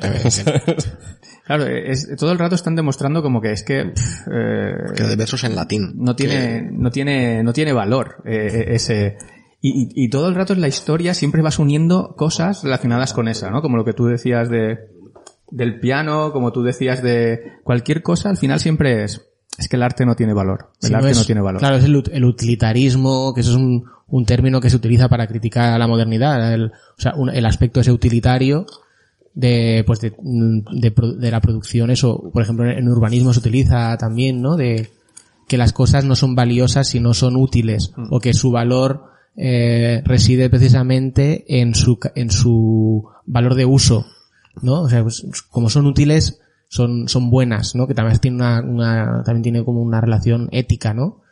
Y decir, claro, entonces lo inútil, todo lo que, lo que esté fuera de esa, de ese utilitarismo, pues, hasta el arte eh, que sea útil. ¿no? Porque cuando él trabaja, por ejemplo, en esto del teatro y tal, siempre es rollo... O te sigues a nuestros mm, Bueno, es que- estándares o es que realmente el, el- el- el divagar en el, en el arte no es posible. O sea, todo que está... eso es, es finísimo también lo que hace ahí. Yo por eso digo que, que, que hila, que hila fino en ese sentido. A mí me llama la atención el, ¿no? incluso el arte que no, no tiene esa utilidad, ¿no? Por ejemplo, la música, ¿no? Que dice que intenta imitar el ruido de las máquinas y cosas así. Y dices, hostia, es que Es es... que se lo llevan todo a la industria, Sí, sí. a la tecnología. Sí, Sí, sí, pero si os dais cuenta, eso, eso, eso ha pasado. O sea, ha pasado. Hay arte industrial, hay... Pero así hizo carrera Ramstein. No, no, pero es que hay cosas, hay corta- cosas que son el arte industrial, que, Mm. que bueno, que, o incluso desde la, desde la, mm, principios de siglo, los futuristas, que es una vanguardia artística, que bueno, su, que ellos, la mayoría, o sea, bueno, su, un poco la, la línea que ellos, mm, no la línea, eh, una de las cosas de los ejes de su discurso era el, la oda a la novedad, ¿no? A lo nuevo. Decían que, bueno, que una especie como que los museos estaban para, había que quemarlos, ¿no? Ellos eran, eh, escribían poesías a las máquinas, a los coches, decían que no había nada más bello que un automóvil, ¿no? Eh, la velocidad, todo era a- alrededor de eso, ¿no? Eran italianos y la mayoría murieron, eh, murieron, bueno, ellos eran fascistas y muchos fueron, murieron en batalla porque ellos encima la guerra era como, era algo bueno porque, bueno, era una forma de arte, sí, que, que acababa con lo viejo y, o sea, que realmente eso ha sucedido, así, o sea, ha sucedido en el arte que, que, eso que sea, que es, vamos, literalmente, no sé si una oda al ácido carbónico, pero a las máquinas sí que se les ha hecho poesía, ¿no? Bueno, yo creo que hay otro tema que, que- que es interesante que trae el libro, que es que a día de hoy, ¿no creéis que las humanidades han perdido valor en nuestra sociedad? ¿No creéis que, que realmente hay, eh, nos deja un reflejo donde a día de hoy se le- yo lo pienso sobre todo cuando vas a estudiar, ¿no? Cuando ibas a estudiar y elegías una carrera de, de letras, era como, vas a coger una carrera de letras, ¿no? Yo ya, ahí había, un- yo veía un- una devaluación de, del arte y decía, esto, yo creo que realmente aquí Verne está diciéndonos algo que ha, pasado. Y estoy de acuerdo. Ahí es un poco donde digo que hila fino. O sea, en la crítica a lo que será la modernidad. Ya no simplemente, o sea, en la devaluación de, de las humanidades, en, el en, en un sentido en el que, que no es tanto la devaluación de las humanidades, sino la revalorización de una serie de valores que van de la mano del, del sistema económico, porque hay una velada crítica al- a las maneras de producir el sistema económico y todo lo que eso implica. El sistema económico capitalista, pues el individualismo, digamos, el individualismo no, perdón. O sea, la, la idea de, de que todo va por, por contrato, eh, la idea de que, de que el beneficio, el dinero es lo que manda y todo, Todo lo demás, y todo lo demás es, es em, residual. Y hay un momento, hay un momento del libro, por ejemplo, que dice que ya no hay política, que la política no es necesaria. O sea, eso es hilar muy fino en el siglo XIX. Un siglo que está movido por, por las, los grandes mm, pensadores políticos que han, que han influido en el siglo XX, que él diga que, la tendencia es lo que ahora se llama pospolítica, que es lo que está sucediendo básicamente, en, o sea, sucediendo. Yo creo que en cierta medida es una despolitización de la política, es lo que está, que es un símbolo, es un, es un derivado de la, de la, de la sobremodernidad, que es que bueno, pues se mantiene las cotas de la política como, como elemento que, que digamos canaliza el conflicto y tal, eh, social, pues está al servicio de, de, bueno, de algo que es de orden mayor que es la economía, que es la que, o sea, entonces el- lo que es el conflicto político, eso se ha disuelto de una forma que, que lo vemos, ¿no? Que dices, bueno, al final el bipartidismo es un poco, es un símbolo de eso, de, la- de un símbolo de pospolítica, ¿no? De vamos a estar, vamos a mantener cierta paz, cierta estabilidad o cierto, eh, cierta estabilidad sistémica para, porque lo que importa en realidad es el comercio, en Claro, toda una que- serie de cosas. Que ya no hay política, que lo que hay es regularización del mercado. Y ya está. En ese sentido yo creo que hila muy fino. Y en el tema del teatro que comentabas me parece brutal. O sea, tal como escribe el teatro, mm, coges una televisión, un canal de televisión, y él sabe ver que, que, que, en- que, bueno, en el siglo XX, ¿no? Él describe el, el teatro como, bueno, en- hay como una serie de, de, No pautas. eh, unas pautas, ¿no? Que pues eh, la comedia eh, tal, la tragedia no está permitida. Entonces está muy estatalizado, que otra crítica velada en el libro es el, el estatismo, el control estatal sobre ciertos campos y no sobre otros. Sí, porque el gobierno está en un mogollón de sitios. Sí, pero, pero después a nivel de mercado, es- o sea, se ve, se ve, se ve esa finura en decir, bueno, pero el mercado es libre, ¿sabes? O sea, el, el que impera en realidad es el mercado libre. El Estado está solo para mantener, pues eso, la, decir que a nivel cultural, o sea, en el teatro, qué es lo que se puede y lo que no se puede hacer. Y eso es que, vamos, eh, para como describe el teatro, es eh, sociedad del espectáculo de Guy Debord, eh, em, Sí, sí, o pan y circo. El arte es pragmático, o sea, Sí, lo que realmente funciona a nivel de mercado.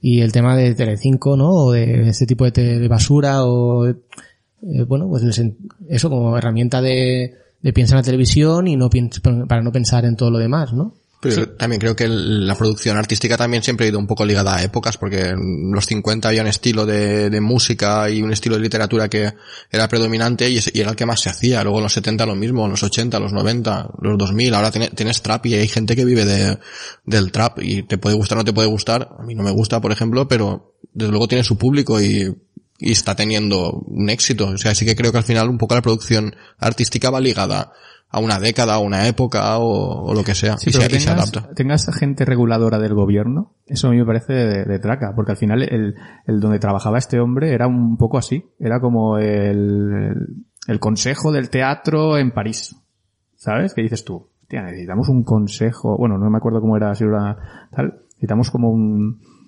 es que no llega a ser censura, pero es como tienes que pasar por, por aquí, Sí. ¿sabes? Tienes, tienes que, estos son lo- estas son las bases. Por, Mm, por poner un ejemplo, ¿no? El- en Valencia tenemos la tradición de las fallas y tenemos el comité fallero que en la manera, el método de censura era el, no, damos premios a las fallas que nos parecen mejores.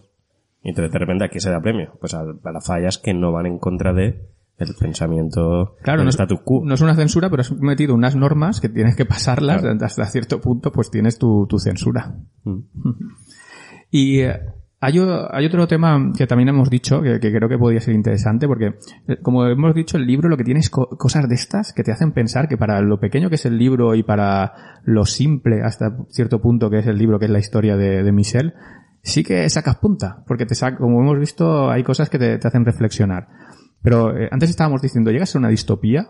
Mm, porque al final París parece que está un poco controlado. Eh, que es una Pues distopía. ese ¿no? debate, ostras. O bueno, más que de una distopía. Es una distopía para algunos y una utopía para otros. Exacto, ¿no? Porque hasta cierto punto eh, parece como la utopía del capitalismo, ¿no? O la utopía del, del libre mercado y, y quizás podría ser la distopía del arte, ¿no? O- Del humanismo. Ahora vamos a abrir ese melón porque... Venga, va. ¿Qué hora es? tenemos 20 minutos. Madre mía. Bueno, ve- 20 25. 30, 30. No, 15, que luego eh, al final tal, va, 15. Que- que hay muchos comentarios, ¿eh? Ah, 15 minutos para este melón. Sí. Comentario Ah. después. No, calle. No, yo solo, yo solo quiero, solo quiero que decir una, decir como una cosa que siempre, porque es que yo creo que ya lo, vi, lo, lo dije en el otro programa, que a mí pues eh, una de las cosas interesantes de decir, bueno, ¿por qué hoy día se escribe tantas distopías y no hay utopías? Eh, hay todo como una teo, no, no teoría, pero bueno, hay realmente hay una cuestión posmoderna de que de que eh, las utopías se escriben en una época en la que bueno había como una especie de visión de futuro, había una especie de, de eh, las ideas progresistas también, incluido el marxismo, me refiero también la, la utopía liberal en realidad pues creían, la cristiana también es una especie de utopía que se suele decir teleológica en el sentido del telos como fin, ¿no? Que hay algo en el futuro a lo que, a lo que vamos. Eso llega un momento que, que desaparece, es lo que eh, se, se, como, se convierte en una especie de, de, o sea, en el momento en que vivimos ahora, vivimos una época en la que nos cuesta imaginar un futuro mejor. Y no hay una, no hay una pugna por un modelo de mundo sólido como a lo mejor podía haber antes de la caída del muro de Berlín, cuando existía la URSS y era una cuestión de bloques que estaban enfrentados y de proyectos de mundo, digamos. Eso ya no existe, ¿no? Entonces, las utopías, la cuestión es que, claro, yo pensaba que tenía que ver con eso, con, con la posmodernidad, que, bueno, tal, pues que, que había una especie de, incluso una- un rollo conspiranoico, ¿no? Que también hay autores que han hablado de eso, ¿no? Creo que sí sé que habla de, bueno, de la, de la idea de que hay muchos, muchas distopías, porque bueno, hay un plan, o porque cuando nos imaginamos el, eh, un, una tierra en la ciencia ficción, nos imaginamos una tierra del siglo 30, eh, resulta que todo es súper moderno, pero el, el sistema económico que impera sigue siendo el capitalismo. Y dices, hola, eh, es el mejor de los mundos posibles, como que en el imaginario colectivo no, no sé, no hay como creaciones que, que nos llevan a eso, a decir, hombre, es el, a cuestionar, es el mejor de los mundos posibles, puede haber una alternativa, suele se, suelen quedar más en la crítica, en el, no, no es el mejor de los mundos posibles, pero eso es algo que ya todos sabemos, ¿no? En fin, vale. Y ahora tiro, tiro el cable para atrás. Entonces tenía, in- tengo in- interés en el tema este de, de utopías, ¿no? De utopías contemporáneas. Y, y nada, di a parar con, con el último libro que escribió Aldous Huxley, que es un tipo de, utopía, ¿vale? Es una utopía, de hecho. Y, y ese libro fue bastante esclarecedor porque, porque sí, se presenta como una utopía, pero hay un personaje que es un poco cínico, que es como el personaje principal, y al final de todo, eh, el personaje eh, está, están como en un mundo, eh, en, en un país que está en, en cerca de la India, que es una isla, que todo es como muy entre, entre lo mejor de Oriente y Occidente, él plantea un mundo en el que ha cogido la espiritualidad de Occidente, de Oriente y lo, lo bueno de, Occ- de Occidente, ¿no? Entonces tienen, ¿sabes? Entonces le dice, hostia, no me acuerdo cómo es, pero llega un momento que dice, hostia, que libros, la poesía aquí es muy aburrida, ¿no? O sea, como que el mismo, el, el mismo Huxley a través del personaje cínico acaba diciendo, bueno, a lo mejor no se escribe en utopías porque las utopías son más aburridas que las distopías. Que es como una, es un, es, es un poco esencialista y simplista, ¿no? Como respuesta, pero, pero a mí me dio de pensar y dije, ostras, pues a lo mejor esa, aparte de la conspiranoia que también puede ser, a lo mejor es que realmente las utopías son más aburridas que, que las distopías. Eso por un lado. Y por otro, me dio, eso, la- lo que me dio de pensar es que, que en la distopía, eh, o sea, que sea una distopía o sea una utopía, eso es la voluntad con la que el autor la escribe. O sea, y, Yo, yo te lo iba a decir por eso. Hay una utopía que me leí yo, que es Walden 2, no sé si la habéis leído. La tengo pendiente, la tengo en la mesita. y claro, es una utopía para alguien. Y, y en ese libro hay alguien que no cree en esa utopía. Es como visitantes que van a ver a esa utopía. Y, y a, a- a mí me dio la sensación de que siempre al final una utopía, una utopía es para alguien. Y hay gente que no lo ve como una utopía. Y, y quizás ese punto es el más interesante. El que contradice o, o se pregunta esa utopía por qué es. La cuestión. Hmm. Creo que sin ese personaje, esa utopía es un rollo. hmm, No sé si me entendéis. Bueno, sobre el tema de si las utopías son aburridas o no, supongo que hablaremos el mes que viene. ¿Qué destacaríais del libro, Mangel? Eh, a mí una cosa que sí que quería comentar, antes tú comentabas que hay dos protagonistas que son como dos caras de- eh, opuestas de, de lo que es ser un artista. Yo te diría incluso que hay tres, ¿no? Porque el tío me parece que es una tercera, una tercera pata en este eh, trío de, de- de protagonistas que tenemos. Y si te fijas, cada uno también está en, en una edad distinta. Tenemos a uno que tiene 19 años, uno que es una persona un poco más adulta y luego tenemos una persona ya mucho más mayor. Aunque los tres son artistas, tienen tres formas muy diferentes de, ve- de ver el arte. El- la- y creo que cuanto más mayor se hace la persona, eh, más pierde el idealismo, el romanticismo. De manera que te diría que incluso un único personaje con tres edades distintas, aunque uno nunca llega a pasar a la edad adulta. Qué ¿no? bueno. Sí, porque es verdad que el tío intenta persuadir al, al nieto, ¿no? Que es Michelle, de que no siga sus instintos, ¿no? De hecho, hasta el, hasta su amigo eh, también intenta persuadir en plan de vamos a hablar con tu tío y vamos a darle una vuelta a tu futuro porque Mm. lo veo negro, de verdad. Y tienen una pequeña reunión para ver cómo van a encarar eh, su nuevo trabajo, o su obra literaria o cómo va a dedicarse. Pero es, son tres visiones muy diferentes. Cuanto más joven, más idealista y cuanto más mayor, más integrado en el sistema, trabajo para una biblioteca del sistema, el otro produce música comercial o que sí que está aceptada por el Estado, y el más joven es un poco el más idealista, el más eh, cabeza loca, podríamos decir. O el más romántico, que me gusta el término. Pues que, no sé. A mí es una, una representación relativamente habitual, ¿no? Y, y que es algo normal en la, en la sociedad, ¿no? La gente joven es más idealista y luego llega a una fase de más de conformismo, ¿no? Conforme va avanzando y va igual resignándose a, a vivir en el sistema. Correcto. Es como que va eh, acachando la cabeza más hasta que se queda... en- La domesticación, sí, la domesticación de la sociedad, al fin y al cabo. sí. Y más en este libro, que al final el, eh, sí que hay un gobierno, un sistema, ¿no? Que al final te hace pasar por el aro, ¿no? Sí, pero no es tan así. Yo creo que es más, Es que, es Porque que la sociedad se adapta. Es la sociedad, eh, o sea, la sociedad es el gusto imperante, el gusto de la época. Entonces ahí él, el joven, el, el amigo que ya no me acuerdo cómo se llama, Cuaren, Eh, Cuaren- Cuaren- tiene un nombre como muy raro. Bueno. Quinsonas. Claro, él lo que quiere es petarlo. Claro, Claro, dice, él no quiere- yo sé hacer, porque hay una escena en la que él, hay un saca, capítulo, saca el piano y toca súper bien. repertorio desde el siglo Sí. tal a cual, con todo lo... toca como 200 años historia del piano, en un, ¿no? La resume y súper bien, pero él lo que quiere es petarlo. Y dice, lo que voy a hacer es esto.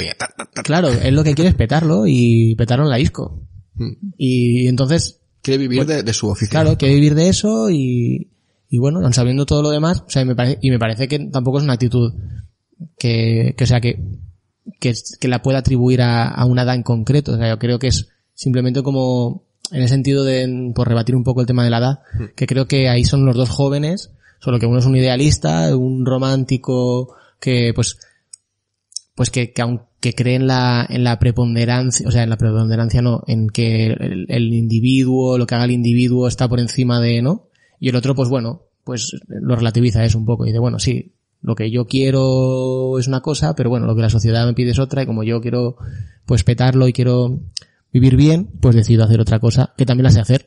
Aparte de hacer, También lo puedes ver como un artista más abierto de miras, un artista no tan encerrado en los cánones clásicos y más experimental, de pues vamos a probar hacer este tipo de música que es la que está... sí, pero él no es experimental, fíjate que él lo hace porque es el- lo que está de moda. Es O sea, que realmente sí. no es porque porque ahí es el, el o sea, el punto es que es que esa música suena mal.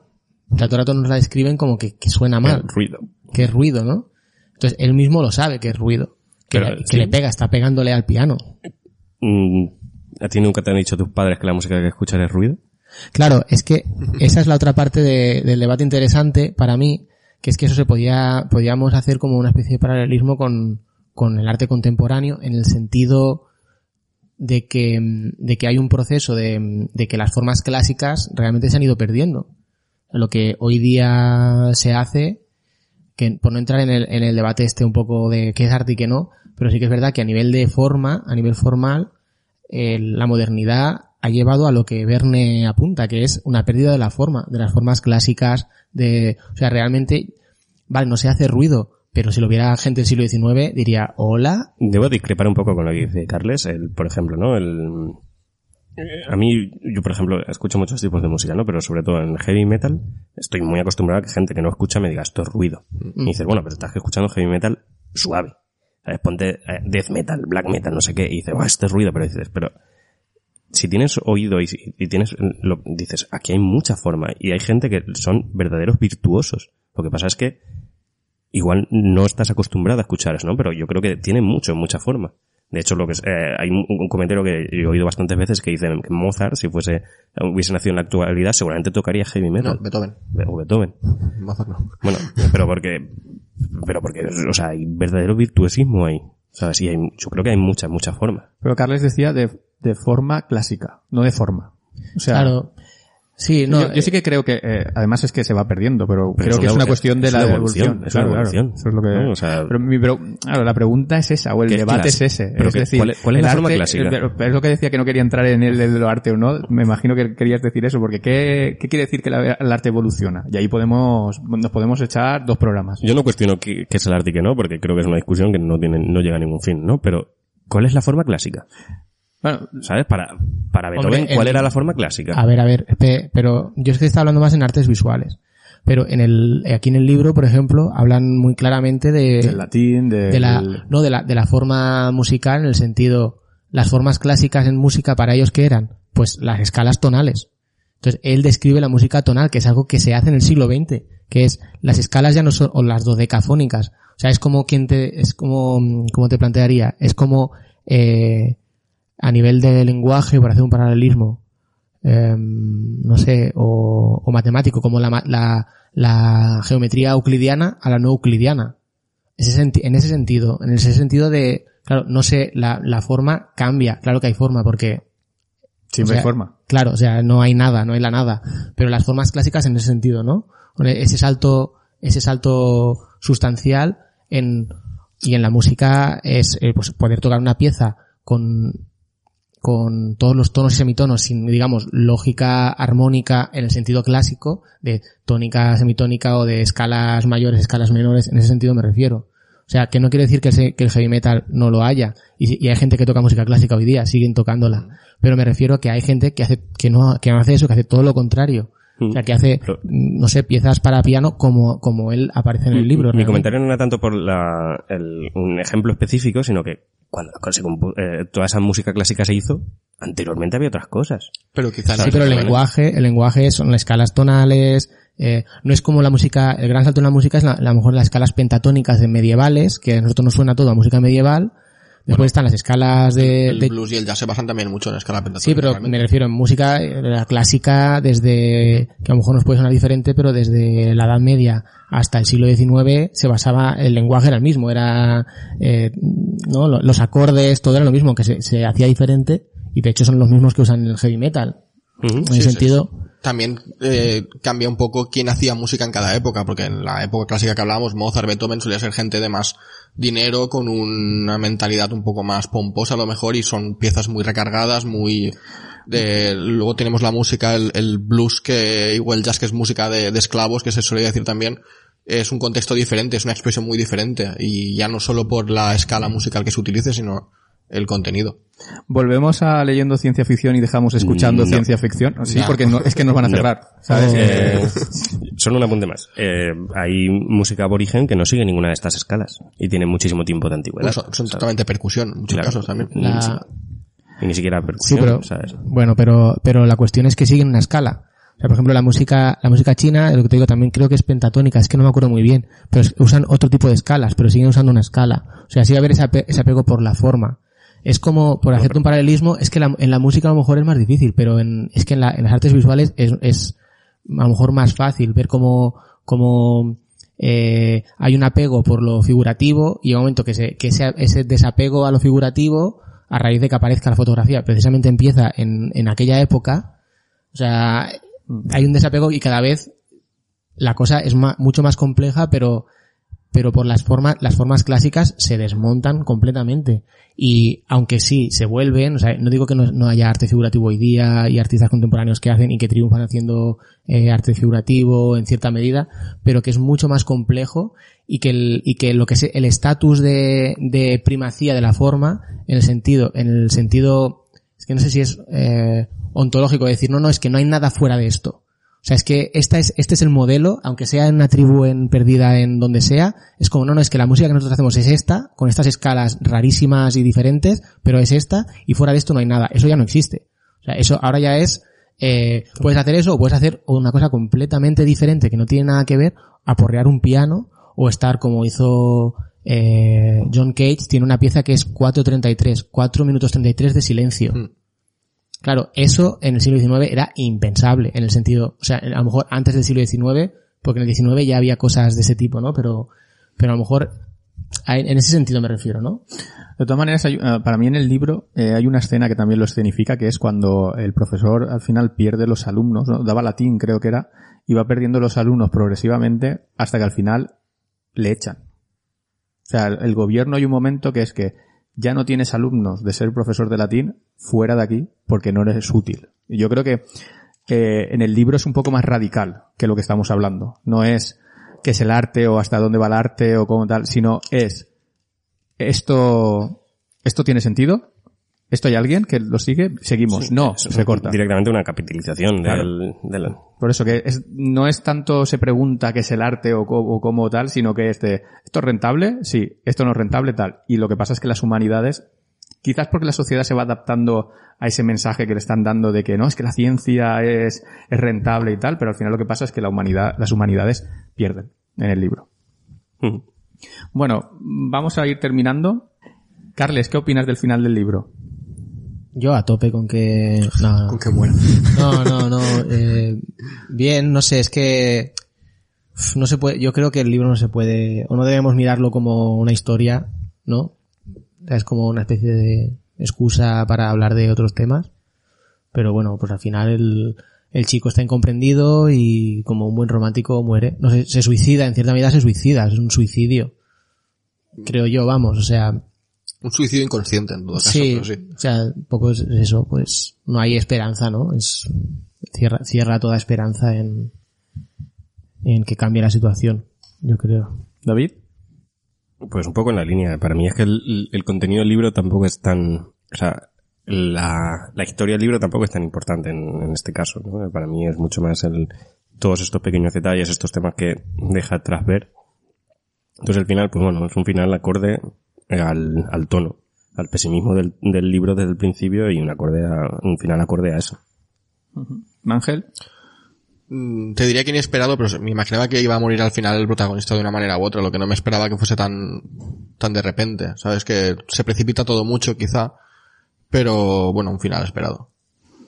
A mí, yo qué sé, sí que es verdad que te puedes imaginar que se muere y tal, aparte es que te lo pone en el capítulo antes de empezar, pero, aunque eso ya dices, no sé si era retórica, pero, pero sí que es verdad que te abre muchos melones y me quedé con ganas de un poco de que desarrollar un poco más esos melones que estamos hablando, ¿no? Como ahora que estamos discutiendo, yo creo que en el libro lo que te hace es como pinceladas para que lo pienses, pero realmente no llega a profundizar mucho. Porque es de, pues, alguien que le dice lo que tiene que hacer para ser pragmático o algo en que tal, pero luego no, no hay otros casos sobre ese tema, ¿sabes? Siempre es como una idea, te suelta idea, te suelta idea, y tú te haces la reflexión y de repente se acaba el libro, ¿no? Y eh, me quedé, hostia, pero yo quiero un poco más de discusión o, o- o que los personajes entre ellos debatan o tal, ¿no? Me, me dio esa sensación de que, de que faltaba un poco de eso. Hostia, pues debaten bastante, ¿eh? Todo el rato ahí. Ah, Lo que pasa es que, A mí las conversaciones se me hacían eternas. en pero, pero no, callan. no sacan chicha. O sea, No, no, no, eh, sí, sí. A mí me da la sensación de que están cada uno en su lado. Es un, tú vas a seguir un romántico, yo voy a seguir creyendo esto, te doy argumentos, me das argumentos, pero no evolucionan ninguno de, de ellos para, ni un pasito para el otro ni un pasito para atrás, ¿sabes? Es, él sigue siendo su rama romántica hasta que se muere y los otros se siguen pensando lo que siguen pensando hasta que desaparecen, porque es que tampoco sabes lo que ha pasado con esa gente en el, en el libro, ¿no? Mm. Pero bueno, yo creo que solo por lo que te plantea el libro es interesante este libro. ¿Vamos con los comentarios?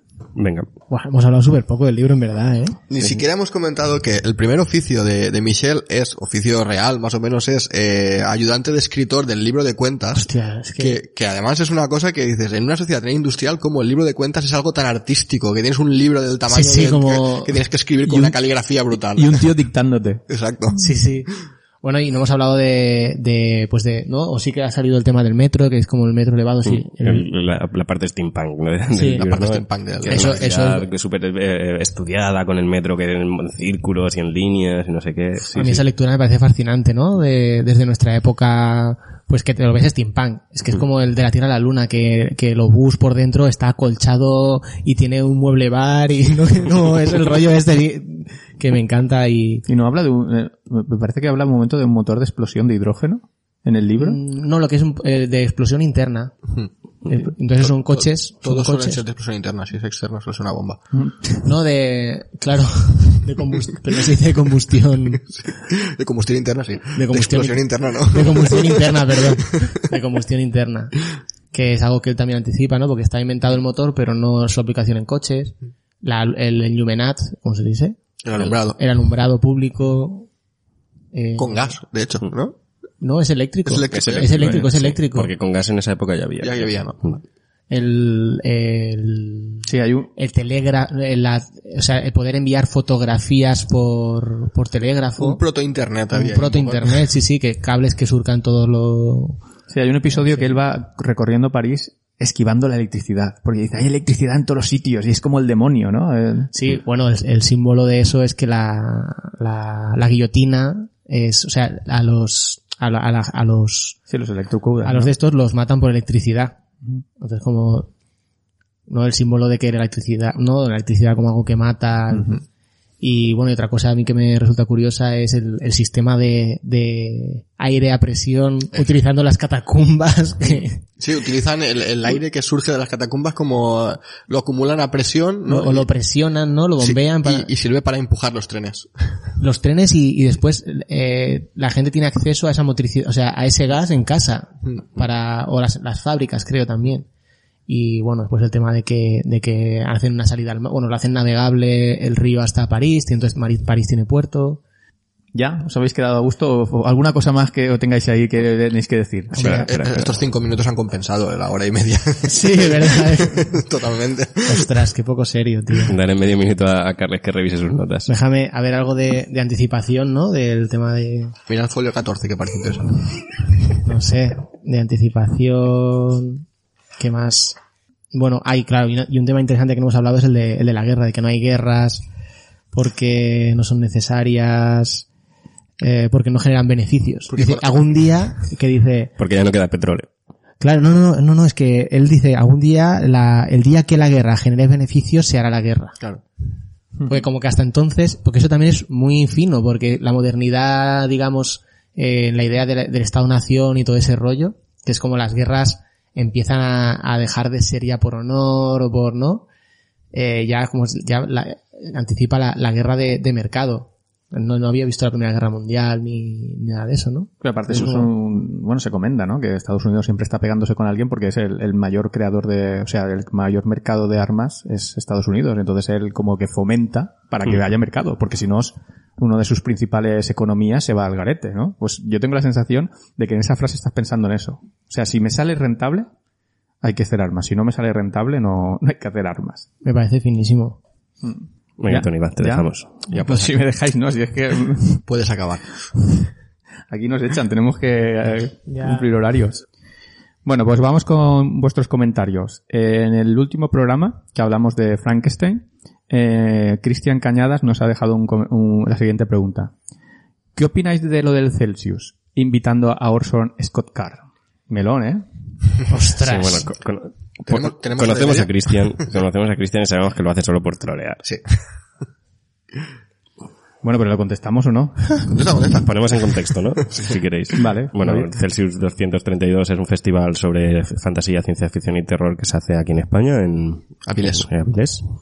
Y que últimamente ha tenido una tendencia de muy representativa con el, el nuevo movimiento del- de la ciencia ficción, de la representación, la diversidad y todo esto. Y en la próxima edición, pues han invitado a Orson Scott Card, Orson Scott Card, conocido por su misoginia, ¿no? El- bueno, misoginia. Y por el juego de Ender. Por el juego de Ender también. bueno, el tío es mormón, defensor de la poligamia y todas estas cositas. Eh, y pues sí, ha habido un poquito de de flame, ¿no? Un poquito de discusión al respecto y un poquito de crítica en plan de, de estáis haciendo las cosas muy bien y de repente invitáis a este elemento que casi que lo han tirado de todos los círculos de, de la ciencia ficción. Y bueno, pues yo sinceramente pues me parece que ha sido un error. Que yo, a mí me gusta lo que ha escrito Son Scott Card, pero creo que tenemos que hacer una separación del contenido del libro de, de la persona y que es una persona a la que no habría que darle tanta difusión. Que aquí está el, el melón, es eso. eh, se le invita por lo que escribe o se le invita como persona. Y ese ha sido el debate, ¿no? En, en Facebook, en Twitter han, han, han ardido un poco las redes con, con, con este tema. Es Sí, el- pero si hay, últimamente está habiendo una lucha por aumentar la diversidad, la representación de todo el mundo en estos festivales y de repente se invita a una persona que promueve todo lo contrario. Pues en plan, de, pues es que es un, ¿sabes? Hay, hay que ser tolerante con todo menos con la intolerancia. Yo, yo te digo lo que, la primera respuesta que tuvo el Celsius fue eso exactamente que te acabo de decir yo. La pregunta, Eh. habría el debate este, que, que, que, a ver, como debate yo lo, me parece súper interesante. Esto, pues a mí me pasa, ¿no? Yo mismo lo he vivido. Yo me leí eh, Orso- eh, el juego de Ender, la flipé. Pero yo no conocía a nadie, nada de su vida, ¿no? ¿No es el primer libro que trajimos al programa? Sí, es el primer libro. Exacto. Leyendo ciencia ficción ha traído a Orson Scott Card, además el primer... eh, y Uh, hay que borrar ese capítulo. eh, vamos a borrar este trocito también. quiero decir que nos, eh, a mí me pasó, yo no conocía nada de la vida y preparando ese programa es cuando descubres que también ha pasado con Verne, ¿no? Yo no sabía algunas cosas de Verne hasta que me he preparado el programa y tal. Claro, pero cuando lo llevas a un festival como este donde realmente vas a entrevistar a la persona, ahí está el melón. Hmm. ¿Lo traeríais a leyendo ciencia ficción a Orson Scott Card? A Orson Scott Card no. A un libro suyo, pues podría ser, depende del libro. Ya, ya ha pasado. Ya Ya ha pasado. No, pero después de conocerlo, igual me lo replantearía un poco más seriamente. Hombre, es que a lo mejor también depende porque puede venir y dices, oye, ¿tú qué piensas de...? Y habéis un debate ahí, no sé. Y tirarnos al cuello. Claro, pero es el mismo debate. Es que no- es que en realidad yo no, no conozco, no, no puedo decir. No puedo decir porque no sé lo que, lo que piensa y, Y pues depende, depende de qué ideas tenga también, no sé. Porque si viene aquí y dice que hay que, no sé. Sí, también lo puedes traer, Pero- ir a muerte a por él y a ver qué, qué sacas, ¿no? No, es que a mí me pasa ahora con, con debates como, como lo de dar eh, eco a cosas que haga Vox, pues también eso es un debate, ¿no? Que hay mediático, ¿no? Sobre cómo se, que también yo creo que se centra en el contenido, en fin, no sé cómo decirlo. No, es que ese debate hasta la tiene la prensa. O sea, ese, ese debate yo me acuerdo. claro, además, si darles hace, no- poco hace poco escuchaba yo un, un documental que hablaban de esto y hablaban hasta cuando ETA, la prensa se, se preguntó si tenían que seguir informando sobre los atentados porque realmente es lo que quería ETA. Volumen. O sea, quiero, quiero- quiero decir que este debate es, eh, ese debate es tela. O sea, no es un debate que vamos a resolver en tal, sino que es que ese debate se lo ha, se lo ha traído mucha gente decir, ostras, respecto a lo que dices de Vox. Por, por ponerte un poco en contexto, Orson Scott Card seguramente votaría a Vox. Seguramente ya, sería- bueno, y, mi, sería ve- Vox. y mi vecino, pero... Bueno, Pero, aquí estoy leyendo, ¿no? Eh, dice sobre política de Orson Scott Card, ¿no? Su posición política. Eh, dice en 2016, a ver, en otro artículo escrito por el- para el Mormon Times condenaba la decisión de cualquier gobierno que aprobase el matrimonio gay.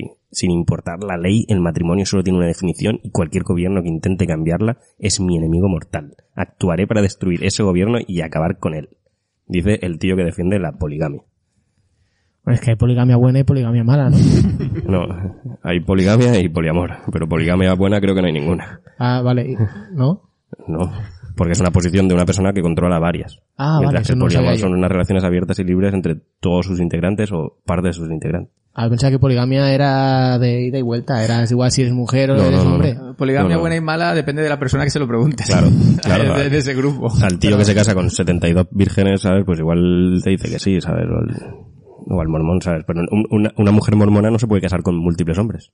Es el hombre quien se puede casar con múltiples Pero mujeres. son los mormones, ¿no? Bueno, y en la... Pero, a ver, te digo una cosa, desde el desconocimiento absoluto, ¿los animales no son también monógamos o polígamos? Eh, depende. Depende. Claro, Hay animales- entonces no, bueno, estamos a lo mejor diciendo una Es que- definición un poco restrictiva de poligamia. Es que depende de, de los animales. Sí que hay animales que son polígamos. Entonces, a El- eso me el refiero. animal se a plantea eso me esta refiero. cuestión. ¿Eh? El animal se plantea esta cuestión. Hombre, pero a ver, ¿me entiendes? Lo Eh, demás no es más poliamor que poligamia. Joder, de lo del Celsius a dónde sería más poliamor que poligamia. No necesariamente. ¿Eh? De lo del Celsius, ¿dónde estamos llegando ya? El tema No, de... hombre, los- prefiero que poligamia, pues, es que no sé, yo no, yo no lo asociaba a nada malo per se. Pues simplemente, pues una, no sé, pero que es que desde el desconocimiento entendía que era una cultura que permite que las personas tengan, haya una figura legal que te permita una relación de matrimonio con más de una persona. Sí, pero normalmente en, en su- El en su gran mayoría 99% es- de el hombre con múltiples mujeres. Vale, vale, vale, vale. Casi siempre, o sea, yo creo que hay muy pocos casos. Vale, vale, vale. es lo O sea, a favor de la poligamia de los chimpancés, en contra de la poligamia humana. Ah, Ahí, ahí le has dado. no necesariamente, pero con matices. Aquí lo que hay que evitar es darle voz a Cristian Cañadas. Ya está. También. Eso es lo que hay que evitar. Bueno, Ángel. Bueno, hay un, sobre este tema, hay un libro muy bueno que estoy a medias de leerme que se llama eh, Amor monógamo, eh, terror poliamoroso, que es una colección de ensayos de una persona que practica el poliamor y habla de todos estos temas. Y es bastante interesante. No tiene nada que ver con la ciencia ficción, pero es bastante guay. Yo os lo dejo caer. A ver, Por eso es mi respuesta. Eh, en el mismo programa, eh, Laura, de Alma Lectora, nos dice, eh, estoy escuchando ahora el podcast y qué sorpresa y vergüenza que hayáis visto el vídeo. Muchas gracias por la mención y os lo merecéis, que es uno de los podcasts sobre literatura que más os lo curráis. Bueno, ¡Ostras! Vale, Laura, eh... Luego te espera escuchar este podcast. Laura, tienes que venir un día a un programa. sí, sí, sí. Entenderás todo. Toda la magia de la postproducción. Luego, eh, sobre Frankenstein. Es uno de mis clásicos favoritos. No sé cuántas veces lo he leído y escuchándoos me ha gustado mucho ver vuestros puntos de vista y el de Sara. Y sobre el mito de Prometeo, que soy de clásicas, Prometeo es un titán que se enfada mucho, que enfada mucho a Zeus. Y como Prometeo era amigo de los mortales, Zeus para castigarle, en una de sus disputas quitó a los dioses, eh, Quitó a los- quitó a los mortales del fuego. Pero Prometeo lo volvió a robar a los dioses y eh, lo devolvió a los mortales.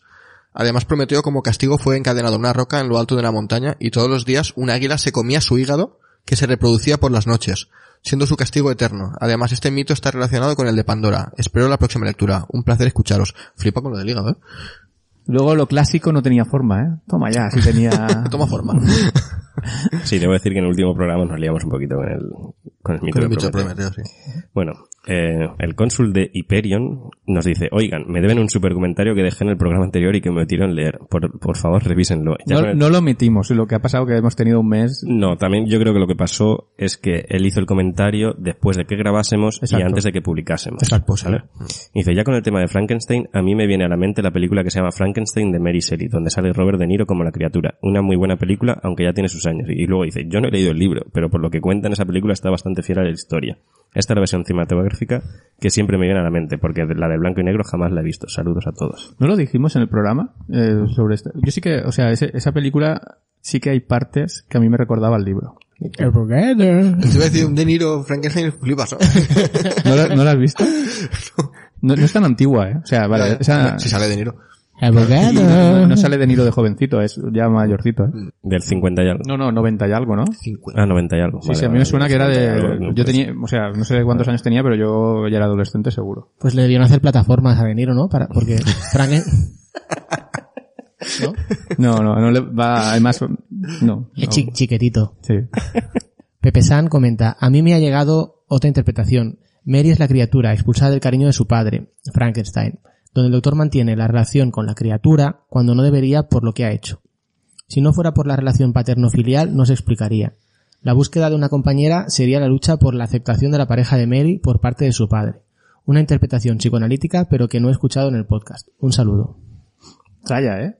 Buah, a mí, Otro análisis interesante. a mí no se me había ni pasado por la cabeza. Bueno, Oscar Pons, eh, también que nos escribe un montón de veces, nos dice, buen programa. Cuando hablabais de obras posapocalípticas, me ha venido a la cabeza una recomendación. La nube púrpura, de 1901, de MP Siel, no sé MP qué es, seguida así, saludos. 1901, ¿eh? Casi, casi entra en esta temporada, ¿eh? No mejor, si no nos quedamos sin libros. Pues la verdad es que yo no conocía ese libro, no tengo ni idea de va. No sé, eh, a Oscar Pons, si eh, queréis tenerlo, yo lo tengo en Goodreads y es flipante. ¿eh? Es cada semana o cada dos semanas tres o cuatro libros, tres o cuatro libros. Es, es una, es una bestia. Creo que lo tengo yo también. Creo que Es increíble. A mí no me da la vida para tanto. Vale, en el programa de la Guerra de los Mundos, el cónsul de Hyperion nos comenta. Hola a todos, de H.G. Wells solo he leído completo La máquina del tiempo. La Guerra de los Mundos lo empecé pero me aburrió. No digo que sea mal libro, pero que simplemente lo dejé aparcado y los años pasaron.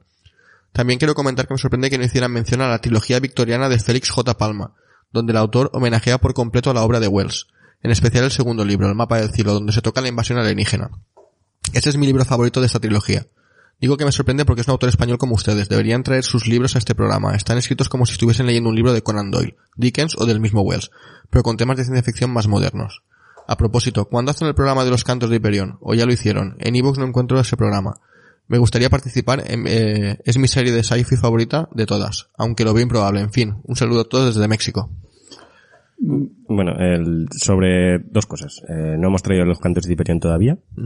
Y no puedes encontrar los libros, los capítulos antiguos porque depende de donde nos leas o nos escuches, eh, Dice Evox. Evox, bueno, Evox solo pone a disposición los últimos 20 capítulos. No, pero en sí que están todos. Si entras al perfil del programa, ahí sí que puedes navegar eh, y encontrarlos todos. Pero si escuchas, eh, nos escuchas a través de iTunes o otras plataformas, solo están los últimos 20 disponibles.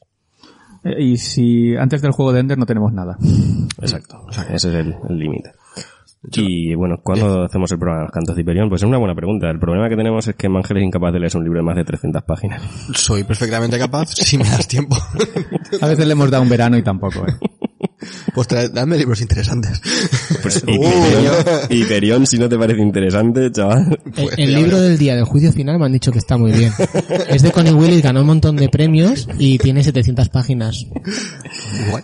También debemos decir que Hyperion son Hyperion y Cantos de Hyperion, que son dos novelas de como, no sé, 800 páginas cada una, que tienes que leer de las dos, porque no entenderás de la misma mitad. Pero bueno, a lo mejor a, a Mangel hay que darle un verano una y otro verano otra. Ve, Yo me he leído toda la del problema de los tres cuerpos este verano, tranquilamente, Ya, y pero- son mil y pico páginas también, ¿sabes? Pero sí, todas las tres sumadas es un libro de Hyperion, y son dos. El problema es cómo está escrito, ¿no? De todas No, maneras, yo creo que Hyperion no tiene ningún, está escrito muy bien, es Sí. muy fácil de leer. va, Sí, sí, eh, sí. te lo devoras, ¿eh? Sí, sí, sí, Hyperion sí. es Pues, una no sé. Yo creo que ya va tocando, lo hemos dicho varias veces, de prim- primero de temporada para No, que Mangel tenga De hecho, tiempo. a principios de esta temporada, lo que pasa es que esto se dijo fuera de micrófonos, se comen- comentamos. Dijimos, esta temporada no vamos a traer ningún libro muy grande para que así Mangel tenga dos años para leerse Hyperion y Cantos de Hyperion. ¿Y tú qué estás haciendo con tu vida, Mangel? Yo no sé, o sea, ¿qué hago? Me dedico mi vida, me voy a dejar el trabajo y me voy a dedicar solo a leer libros para comentar. Bueno, otra cosa que comenta el compañero es eh, filo, eh, la Félix filo- J. Palma. Sí, ¿los habéis leído? Eh, bueno, de- sobre, ¿no? Sobre que te deberíamos traer a au- autores de nuestro, de nuestro país. Eh, ¿Cuántos autores hemos traído de España? ¿Uno? Sí, uno. ¿Uno ¿Qué ya es? está? Sí, que fue manuscrito del Segon Origen, de Manuel de Pedrolo. y, y- y según, y según algunos, es posible que no sea ni español, ¿no? Que es catalán. Dale, da- dale algo al catalán que está tosiendo. Ah, qué, qué broma, hombre. Pero bueno, yo sí que me he leído los libros de ¿Ah? Félix ¿Qué J. dice en tu DNI? ¿Qué dice en tu DNI? Yo sí que me he leído los libros de Félix J. Palma y, eh, a ver, Wells es un protagonista del libro. Y yo me lo leí por eso, porque me parecía muy, muy interesante ver a H.G. Wells como un personaje, ¿no? De, aparte aparecen muchos personajes que nosotros, no es que no quiero haceros mucho spoiler, pero personajes que son casi hasta de la cultura popular de, nuestra. Y eh, de la literatura. Y la verdad que a mí eh, me parecen libros interesantes, pero es que nosotros estamos trayendo aquí cosas muy, o sea, pensar que de Verne, esta es la primera vez que traemos Verne, el primer libro. Es posible que un día traigamos a Félix J. Palma, pero es que hay mucho libro. Eh, es complicado, es complicado. ¿No te puedes leer mil páginas en un rato? No son cortitos estos, eh. Estos son también tochitos, eh. Cada, cada librito son tochitos. Pero, Bueno, seguimos. También en el capítulo 1 de la quinta temporada, sobre la guerra de los mundos, Jorge de Ere o Dir, no, sé- es George John, Deere. John Deere. no, la George no, porque Ah. no va con G. Bueno, pues tú le Pero que ese es el chiste que siempre decimos, Claro, que de- es de la máquina de tractores. Se ha puesto Jorge Dir. Esto ya nos ha pasado en algún programa, eh, David. Ah, perdón, perdón. Y creo que ta- también te ha pasado a ti. Es posible, es posible. Es que lo que pasa es que el chiste no lo conozco. De tractores, y dijiste, es que yo de tractores no, Claro, domino. Pues es, es lo mismo. Esto Dice, en ella se, se dice John Dere. Todo junto. El tractor es John Dere. John Deere. Sería Jorge Dere. vale. Dice, me leí hace unos meses Hyperion. Menuda obra, genial. El primer libro contando las historias de los tripulantes es a cada cual mejor. Un saludo desde España. Es que tenemos que traer Hyperion. Yo no sé más cuántos comentarios hemos tenido de El Hyperion. público lo solicita. Ves haciéndote la idea de que este verano vas a leer dos Hyperions. Vale, pues. Vale, pues en el de Marte Rojo, eh, César Santoro comenta, me gustó mucho este libro, pero se me hizo muy duro los datos constantes de ingeniería y que toda la trama circulase en torno a ello. Por eso no continué con la saga. Buah, chaval, pues la- el resto de la saga no tiene ya tantos detalles en ingeniería y... La cosa es que este es una trilogía que toca tantos temas, tantos palos, con tanto detalle que es un poco... Sí. Eh, po- podrían hacer una serie de eso, eh. Uf. Serían muchas temporadas. Bueno, eh, pero eso es perfecto, si funciona. Sí, sí, ahí tienen- no tienen que hacer como en El hombre en el castillo que se tienen que inventar la segunda. A ver, no la, no la he visto todavía, pero hay una serie ahora mismo en Netflix que es Marte. O, o Sí, lo que pasa es que es una, es una mezcla de falso Serie y documental, documental, sí. falso documental, sí. Pues Elon Musk debería producirla y... ¿Quién? Elon Musgo. Elon, Elon Musk. No, no se llama Elon Musk, el de... Elon Musk, sí. Elon, Sí. Elon Musk, perdón. Es que David sabe pronunciar. No, es que había entendido Elon, Elon Musk. Digo, ¿quién? Eh, en Facebook, Norma Dangla nos dice, hola, soy lectora de ciencia ficción de toda la vida, 70 años. Vale, puedo decir de toda la vida. ¿70 años leyendo o 70 años tiene? Me da igual, son años igual, tío. No es lo mismo, ¿eh? Te supera de cualquiera de dos maneras, de mucho. A ver si he leído el perión, espérate. ¿Tú lo has leído acaso? Yo no, por eso te lo digo. A todo, con mucho te empata. A mí igual, ¿sabes? Y comenta, y me encantaría poder participar sugiriendo, debatiendo y compar- compartiendo mis lecturas y autores favoritos. Bueno, pues invitadísima estás. Eh, escríbenos a leyendocienciaficción.gmail.com y nos ponemos con- en contacto con, O por contigo. Facebook, o que nos escriba por Facebook. Bueno, bueno, por Facebook me imagino que habrá escrito, ¿no? Sí, Porque sí, esto- eso, pero eso fue un comentario que nos puede mandar un mensaje para decir cuándo quiere participar y demás. Exacto, y hablamos de algún libro que en concreto que quieras participar o, o lo que sea. Nosotros aquí las puertas las tenemos abiertas a, a todo el mundo. Luego, Carlos Morales también en Facebook nos dice, Hola, quiero agradecerles mucho su podcast, son increíbles y ya tengo donde leer más libros grandiosos. Muchas gracias y espero con ansias un nuevo podcast. Saludos desde México. Tenemos mucha gente de México. Mucha gente de México, mucha gente. Hay muchos mexicanos. Sí. Qué guay. Una gira por ahí, ¿no?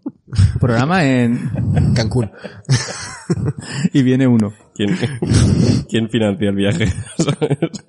Porque creo que estamos todos así. Hombre, pues... Pues como el de tío, Madrid. Estrella Galicia, eh, cerveza per- sabor a percebe. Eh, ¿Alguna marca de pulca que nos pueda patrocinar? claro. Tequila con sabor a berberecho. Bueno, pues hasta aquí, ¿ya? Sí, ya ¿Nos está. parece bien? No está mal, ¿no? Os han quedado cosas en el tintero. Yo lo que pasa es que... Yo lo que pasa es que me habéis dejado hablar demasiado y creo que he hecho una tontería que otra. Nah, eso se, se corta. Eso se corta ya, ¿o no? Y se pone al final, no te Se preocupes. pone al final, no te preocupes. No hemos hablado ni del pin parental ni nada, tío. Esto- No hemos hablado del pin parental. Agradecer a Carles que se haya vuelto a pasar por el programa. Espero que se la haya vuelto a pasar bien. Súper bien. A pesar de que no le hayamos traído una cerveza. Un placer. No le hemos traído una cerveza, no le hemos dejado hablar todo lo que quería hablar. Espero que te la hayas pasado bien. Me lo he pasado súper bien, tío. ¿Mm? No tengo más que buenas palabras. tú imagínate si le das una cerveza además, ¿sabes? Bueno, y agradecer a Chaume que nos ha dejado grabar aquí en vivo y en directo en el, en el Centro de Juventud, de Juventud, ¿no? Centro de Juventud de Benimaclet. Municipal de Juventud. Centro Munici- es CMJ, ¿no? Centro Municipal de Juventud de Benimaclet, Valencia. Y, y nada. eh, Debo decir que para mí es un placer grabar aquí. Claro, vivís aquí al lado, Estoy cabrones. A, a dos, min- a dos minutos. Para mí. Si grabáis aquí vengo todos los días, ¿eh? Claro, tío. En vez de cu- 40 minutos de coche para ir a casa de Tony. La huella de carbono es mucho menor. Piénsalo. No, es el Mateis Coche. Pero me- menos, menos carga en el coche. Más. Menos carga venir hasta aquí. Claro. Claro, por tanto es menos huella de carbono. ¿Ves? Depende de si quemas el coche cuando llegas o no. Aquí venís tres. Nosotros vamos dos hacia allá. Hemos venido cuatro realmente, ¿Ves? pero bueno. Buah. Estás poniendo huevo. Bueno, eh, nos vemos en el próximo programa que será... La ciudad de las damas sin de pisar. Bueno, pues nos vemos el próximo mes. Hasta luego. Hasta luego. Neu. Que tenemos aplausos y todo, que estamos en directo, se me olvidaba.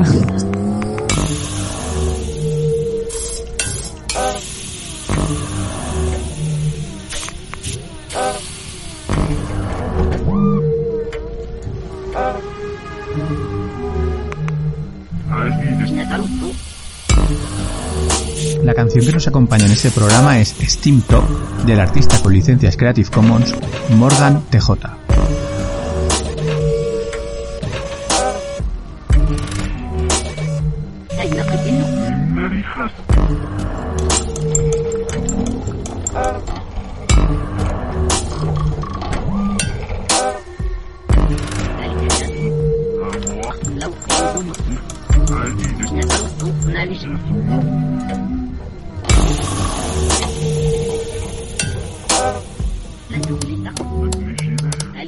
Thank you.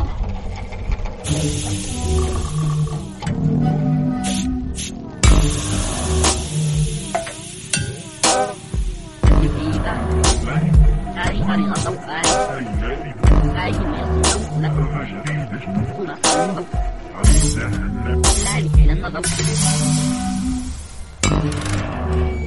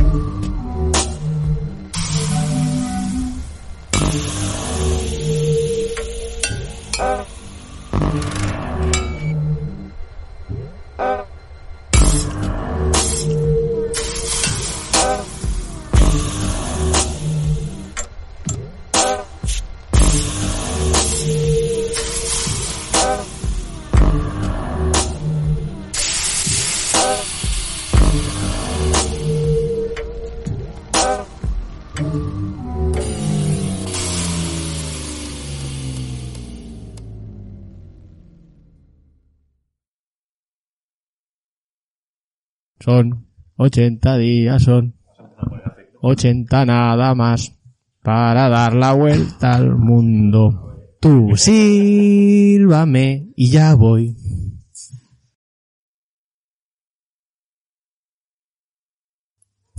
Y como siempre, tengo a mis colaboradores de lujo, eh, Mangel, Hola, buenas. Dis mis coses, tio. Duem mil programes i sempre te dic que digues un poc més para que puga veure la puta onda si, si no, no té puto sentit, ¿vale? No digas, hola, buenas, ya está.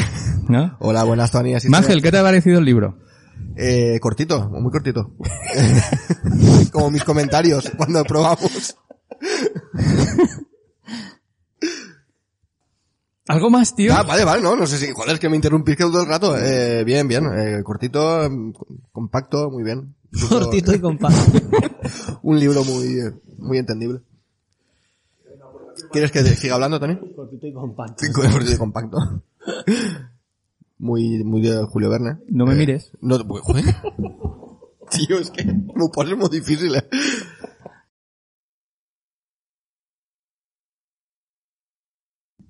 Hola Marta. Somos uno más. Ah. El público crece. Uh, uh. Bueno, y Chaume también cuenta, ya somos Sí, sí, sí, ya estamos el mismo número de público que participantes. Sí. A un paso de superar a Madrid. Eh, ¿No lo hemos superado ya? ¿Cuántos No, erais en Madrid? éramos Madrid? cinco. Cinco de, de... Cinco de público. Vale. Dios. Voluntariamente, ¿cuánta gente estaba ahí? Eh, men- Uno. Menos que hoy.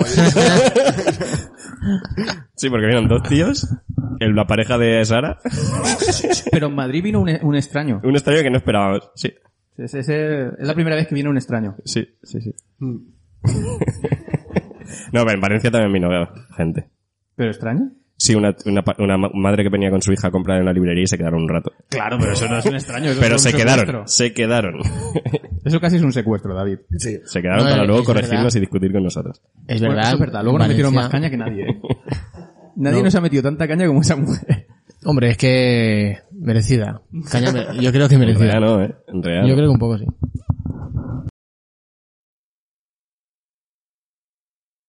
Vale, pues 5 segundos de ruido blanco y empezamos, ¿vale?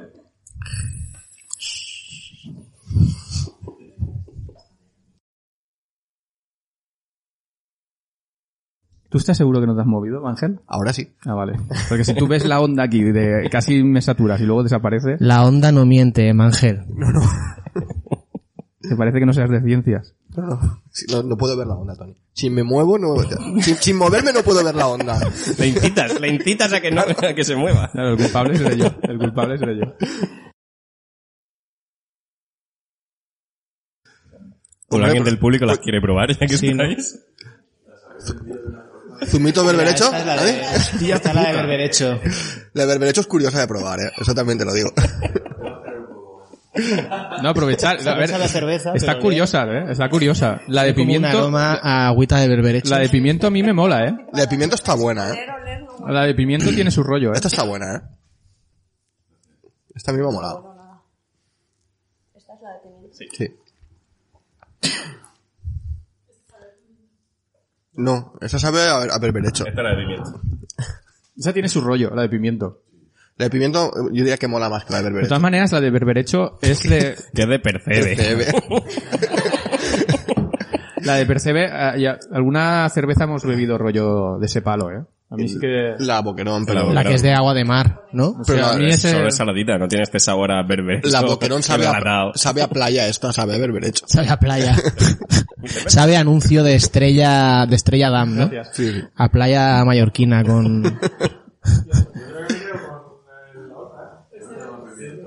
¿Berberecho te mola más? Eh, o- Percebe, ¿no? Sí. Es el, el, el sabor de la verbena veraniega. Pero por el glamour. Es lo típico ya. ¿Por qué cerveza con... ¿Por qué no? ¿Por qué no?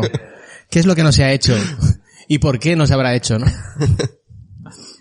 Bueno, volvemos al podcast. Eh, es- de, de esto no va el podcast.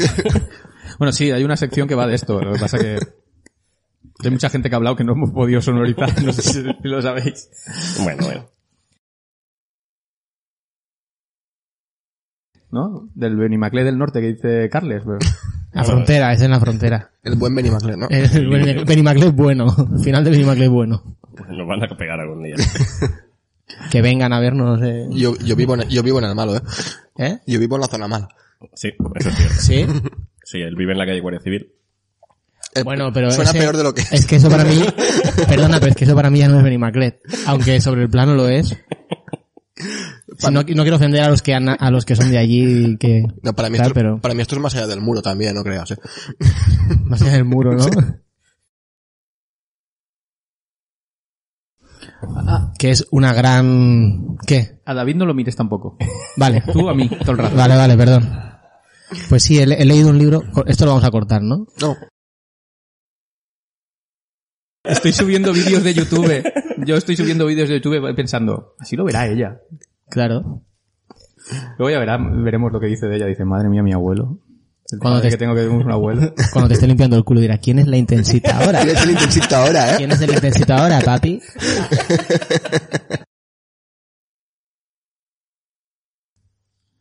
Bueno, ¿y qué más me contáis? Perdón, es que estamos buscando la carta. a David le ha molado eso. En francés es fácil. Sí, ¿no? aquí Dice, está. dice madre, 42. Así escribe. El chiste. No he entendido el chiste, ¿por qué? Cuando comes 42 en francés. Eh, ¿Cómo, perdón? Exacto. Ah. Joder, macho. Y por eso el significado de la vida y de todo lo demás es 42. Joder, Porque. Julio Verne se iba por la patilla. Joder, qué nivel. Porque el, sentido de la vida es cagar bien. claro. El círculo de la- del círculo de... Sí, aquí está la Se carta. cierra. Así, así escribe, pues, una carta a su madre hablando de los problemas surgidos por la falta de alimentación. Una vida que limita al norte con el estreñimiento, al sur con la descomposición, al este con lavativas exageradas, al oeste con lavativas astringentes, y así sigue cuatro líneas más. Eso no es, eso es sublime. Eso es sublime. No, después dice algo... Ahí, la has cerrado. Pero- es probable que estés enterada, mi querida madre, de que existe un hiato que separa a ambas posaderas. y no Eso sino el es maravilloso. Existe un hiato... Bueno, Eso, es- eso es- me parece sublime. Poesía pura. Poesía pura. Joder. ¿Volvemos? Este hombre escribía bien hasta esto, ¿no? Sí, sí.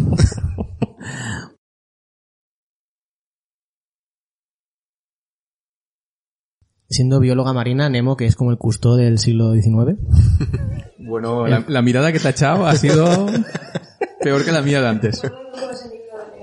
¿Sí? ¿Qué libro? ¿Fue duro por qué? Porque son muchos, tiene muchos errores, ¿o qué? No, a mí, claro, al estar estudiando ciencias del mar era como que me lo súper recomendaban. Y cuando me lo leí, o sea, me gusta, pero las descripciones se me hacían muy pesadas. Eran como demasiado detalle, súper largas las estas y, y me costó, me costó leérmelo. Y le cogí un poco de manía a Julio Verne a partir de entonces. Pero Verne es un poco de eso, ¿no? De, de escribir Las en sus enumeraciones, libros, en su- enumeraciones. Yo es que ya al segundo libro ya he aprendido a saltarme las enumeraciones. Sí, y, y en este en esta novela en concreto hay unas cuantas enumeraciones bastante pesaditas.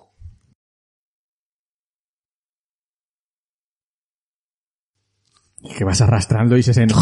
No sense, tío. No. La madre, la... Del ruidos, nano. Te té manía, perquè jo estic fent sorollets i a mi no me diu res. A ver, yo la voy a decir lo mateix. A tu te pegat una mira quan t'has rasca la barba, t'has rasca la barba y se sent... No, es que, tío, ¿qué, qué- qué quieres, tío? ¿Qué quieres? ¿Qué pasa, Tony? ¿Tú no te rascas la barba o qué? Pero esto no hay unas, no hay unas espumitas que se ponen aquí. Eso es láser. Ah, ya, eso es para la saliva, ¿no? Mejor, o- me estoy flipando.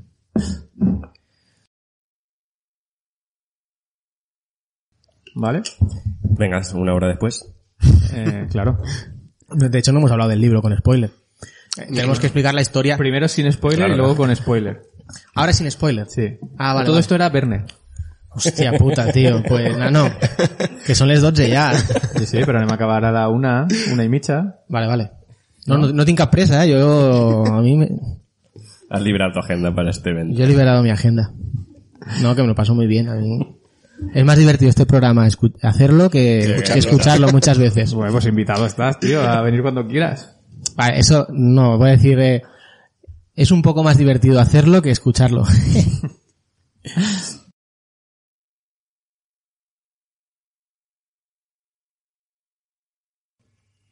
¿Sabes?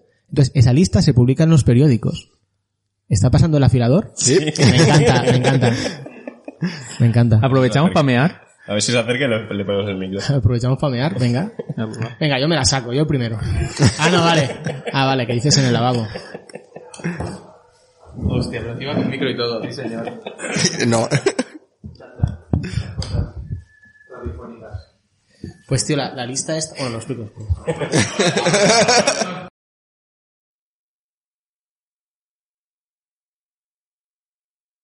En mi pueblo siempre pasa uno, a toda leche también, es el camión de las sillas. Que te las tapiza, te las cambia, lo que sea. Con sillas, lo que tú quieras. Hostia, Ángel, estoy perdiente que no te me eches de ahí, ¿eh? ¿Aún? ¿De ahí dónde estás? Eh, vale. ¿Parla?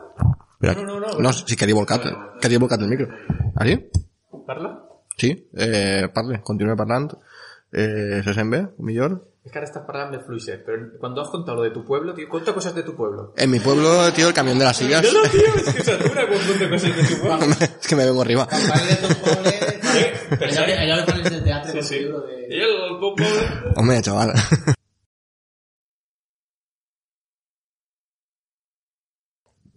Señora no vive en las carreteras, yo para comentar. en ninguna señal de A carretera. Señora tienes que subir a una montaña, bajar por una senda. En ninguna y ir con carretera. alguien que lo conozca. O sea, no hay ninguna carretera de, de autovía vacía que ponga señora. Eso ya es lo primero.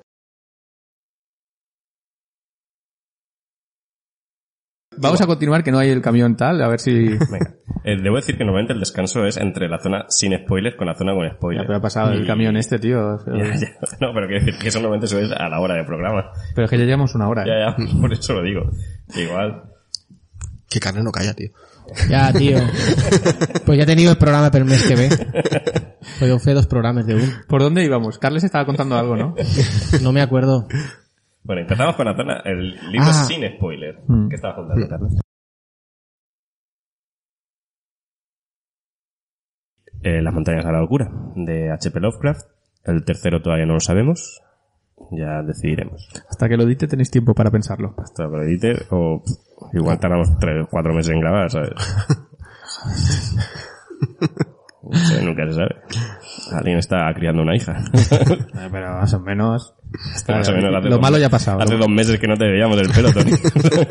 Eso de lo malo ha pasado también ha quedado grabado, ¿eh? No, eso es lo que me dice todo el mundo. Que me dice, a mí me pasa- me parece muy, muy cachondo. Me dice, no, los primeros dos meses son lo peor. Y ahora vuelves a hablar con la misma gente y te dice, no, los primeros cuatro meses y te quedas mirándolo y dices, ¿cómo que los primeros cuatro ya, meses? No, hasta que no se vaya de casa con 30 años. Los 30 primeros años son los jodidos. Luego Hasta ya... que, hasta que no te invite a cervezas. A mí me dijo los dos primeros meses. Está grabado. Sí, sí.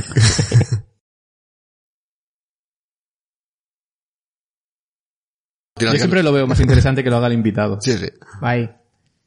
Qué bien te ha quedado eso de que lo haga el invitado es más interesante, ¿eh? Si es que este, este programa se sustenta.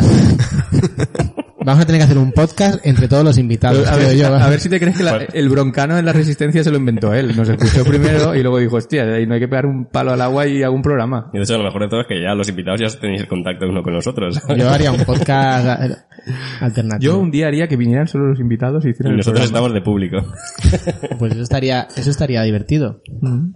Entonces eso tenemos que probarlo un día, ¿eh? Para el aniversario, como dice. Claro, y vosotros bebiendo cerveza, ¿no? Y que, que los que hacen el podcast no tengan. y haciendo de, de troles. Ahí diciendo. "Eso es mentira". Mentira. Invent. Y payaso.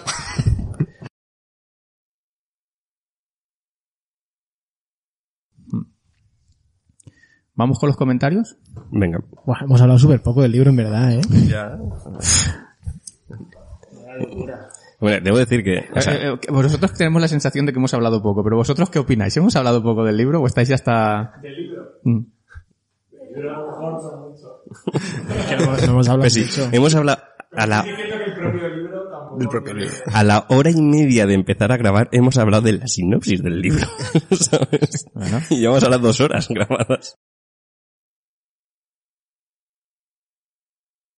Estaría bien leerlo con, como, ¿cómo era el programa ese de, como las cartas de, ¿no? De, mm, Pepe San. ¿No? ¿Sabes? Con musiquita de fondo. De bien, vale. Pepe San nos comenta, a mí me ha llegado otra interpretación. Mary es la criatura expulsada del cariño de su padre, Frankenstein, donde el doctor mantiene la relación con la criatura cuando no debería por lo que ha hecho. Si no fuera por la relación paterno-filial, no se explicaría. La búsqueda de una compañera sería la lucha por la aceptación de la pareja de Mary por parte de su padre. Una interpretación psicoanalítica, pero que no he escuchado en el podcast. Un saludo. Te has intentado poner gracioso y este es el comentario más serio que puedes Vale, eh, venga, lo leo otra vez, déjame que lo lea otra vez, venga, va. Venga, lo leo otra vez.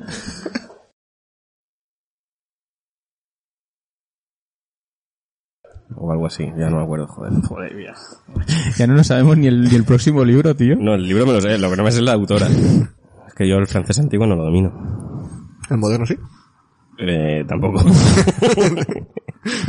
Uy. Como el Eugenio, ¿no?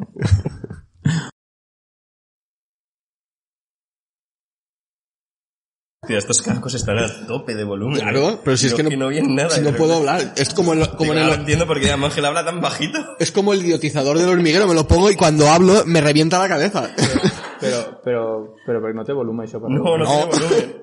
Yo también lo estaba Tú buscando. me pones a un volumen y yo quan parla i, i parla Me estás diciendo que dus un mogollo de anys per culpa d'aquests cascos insonorizante mal? Ah, sí que se puede no t'ho dic eh, ho intuïs que ara a lo millor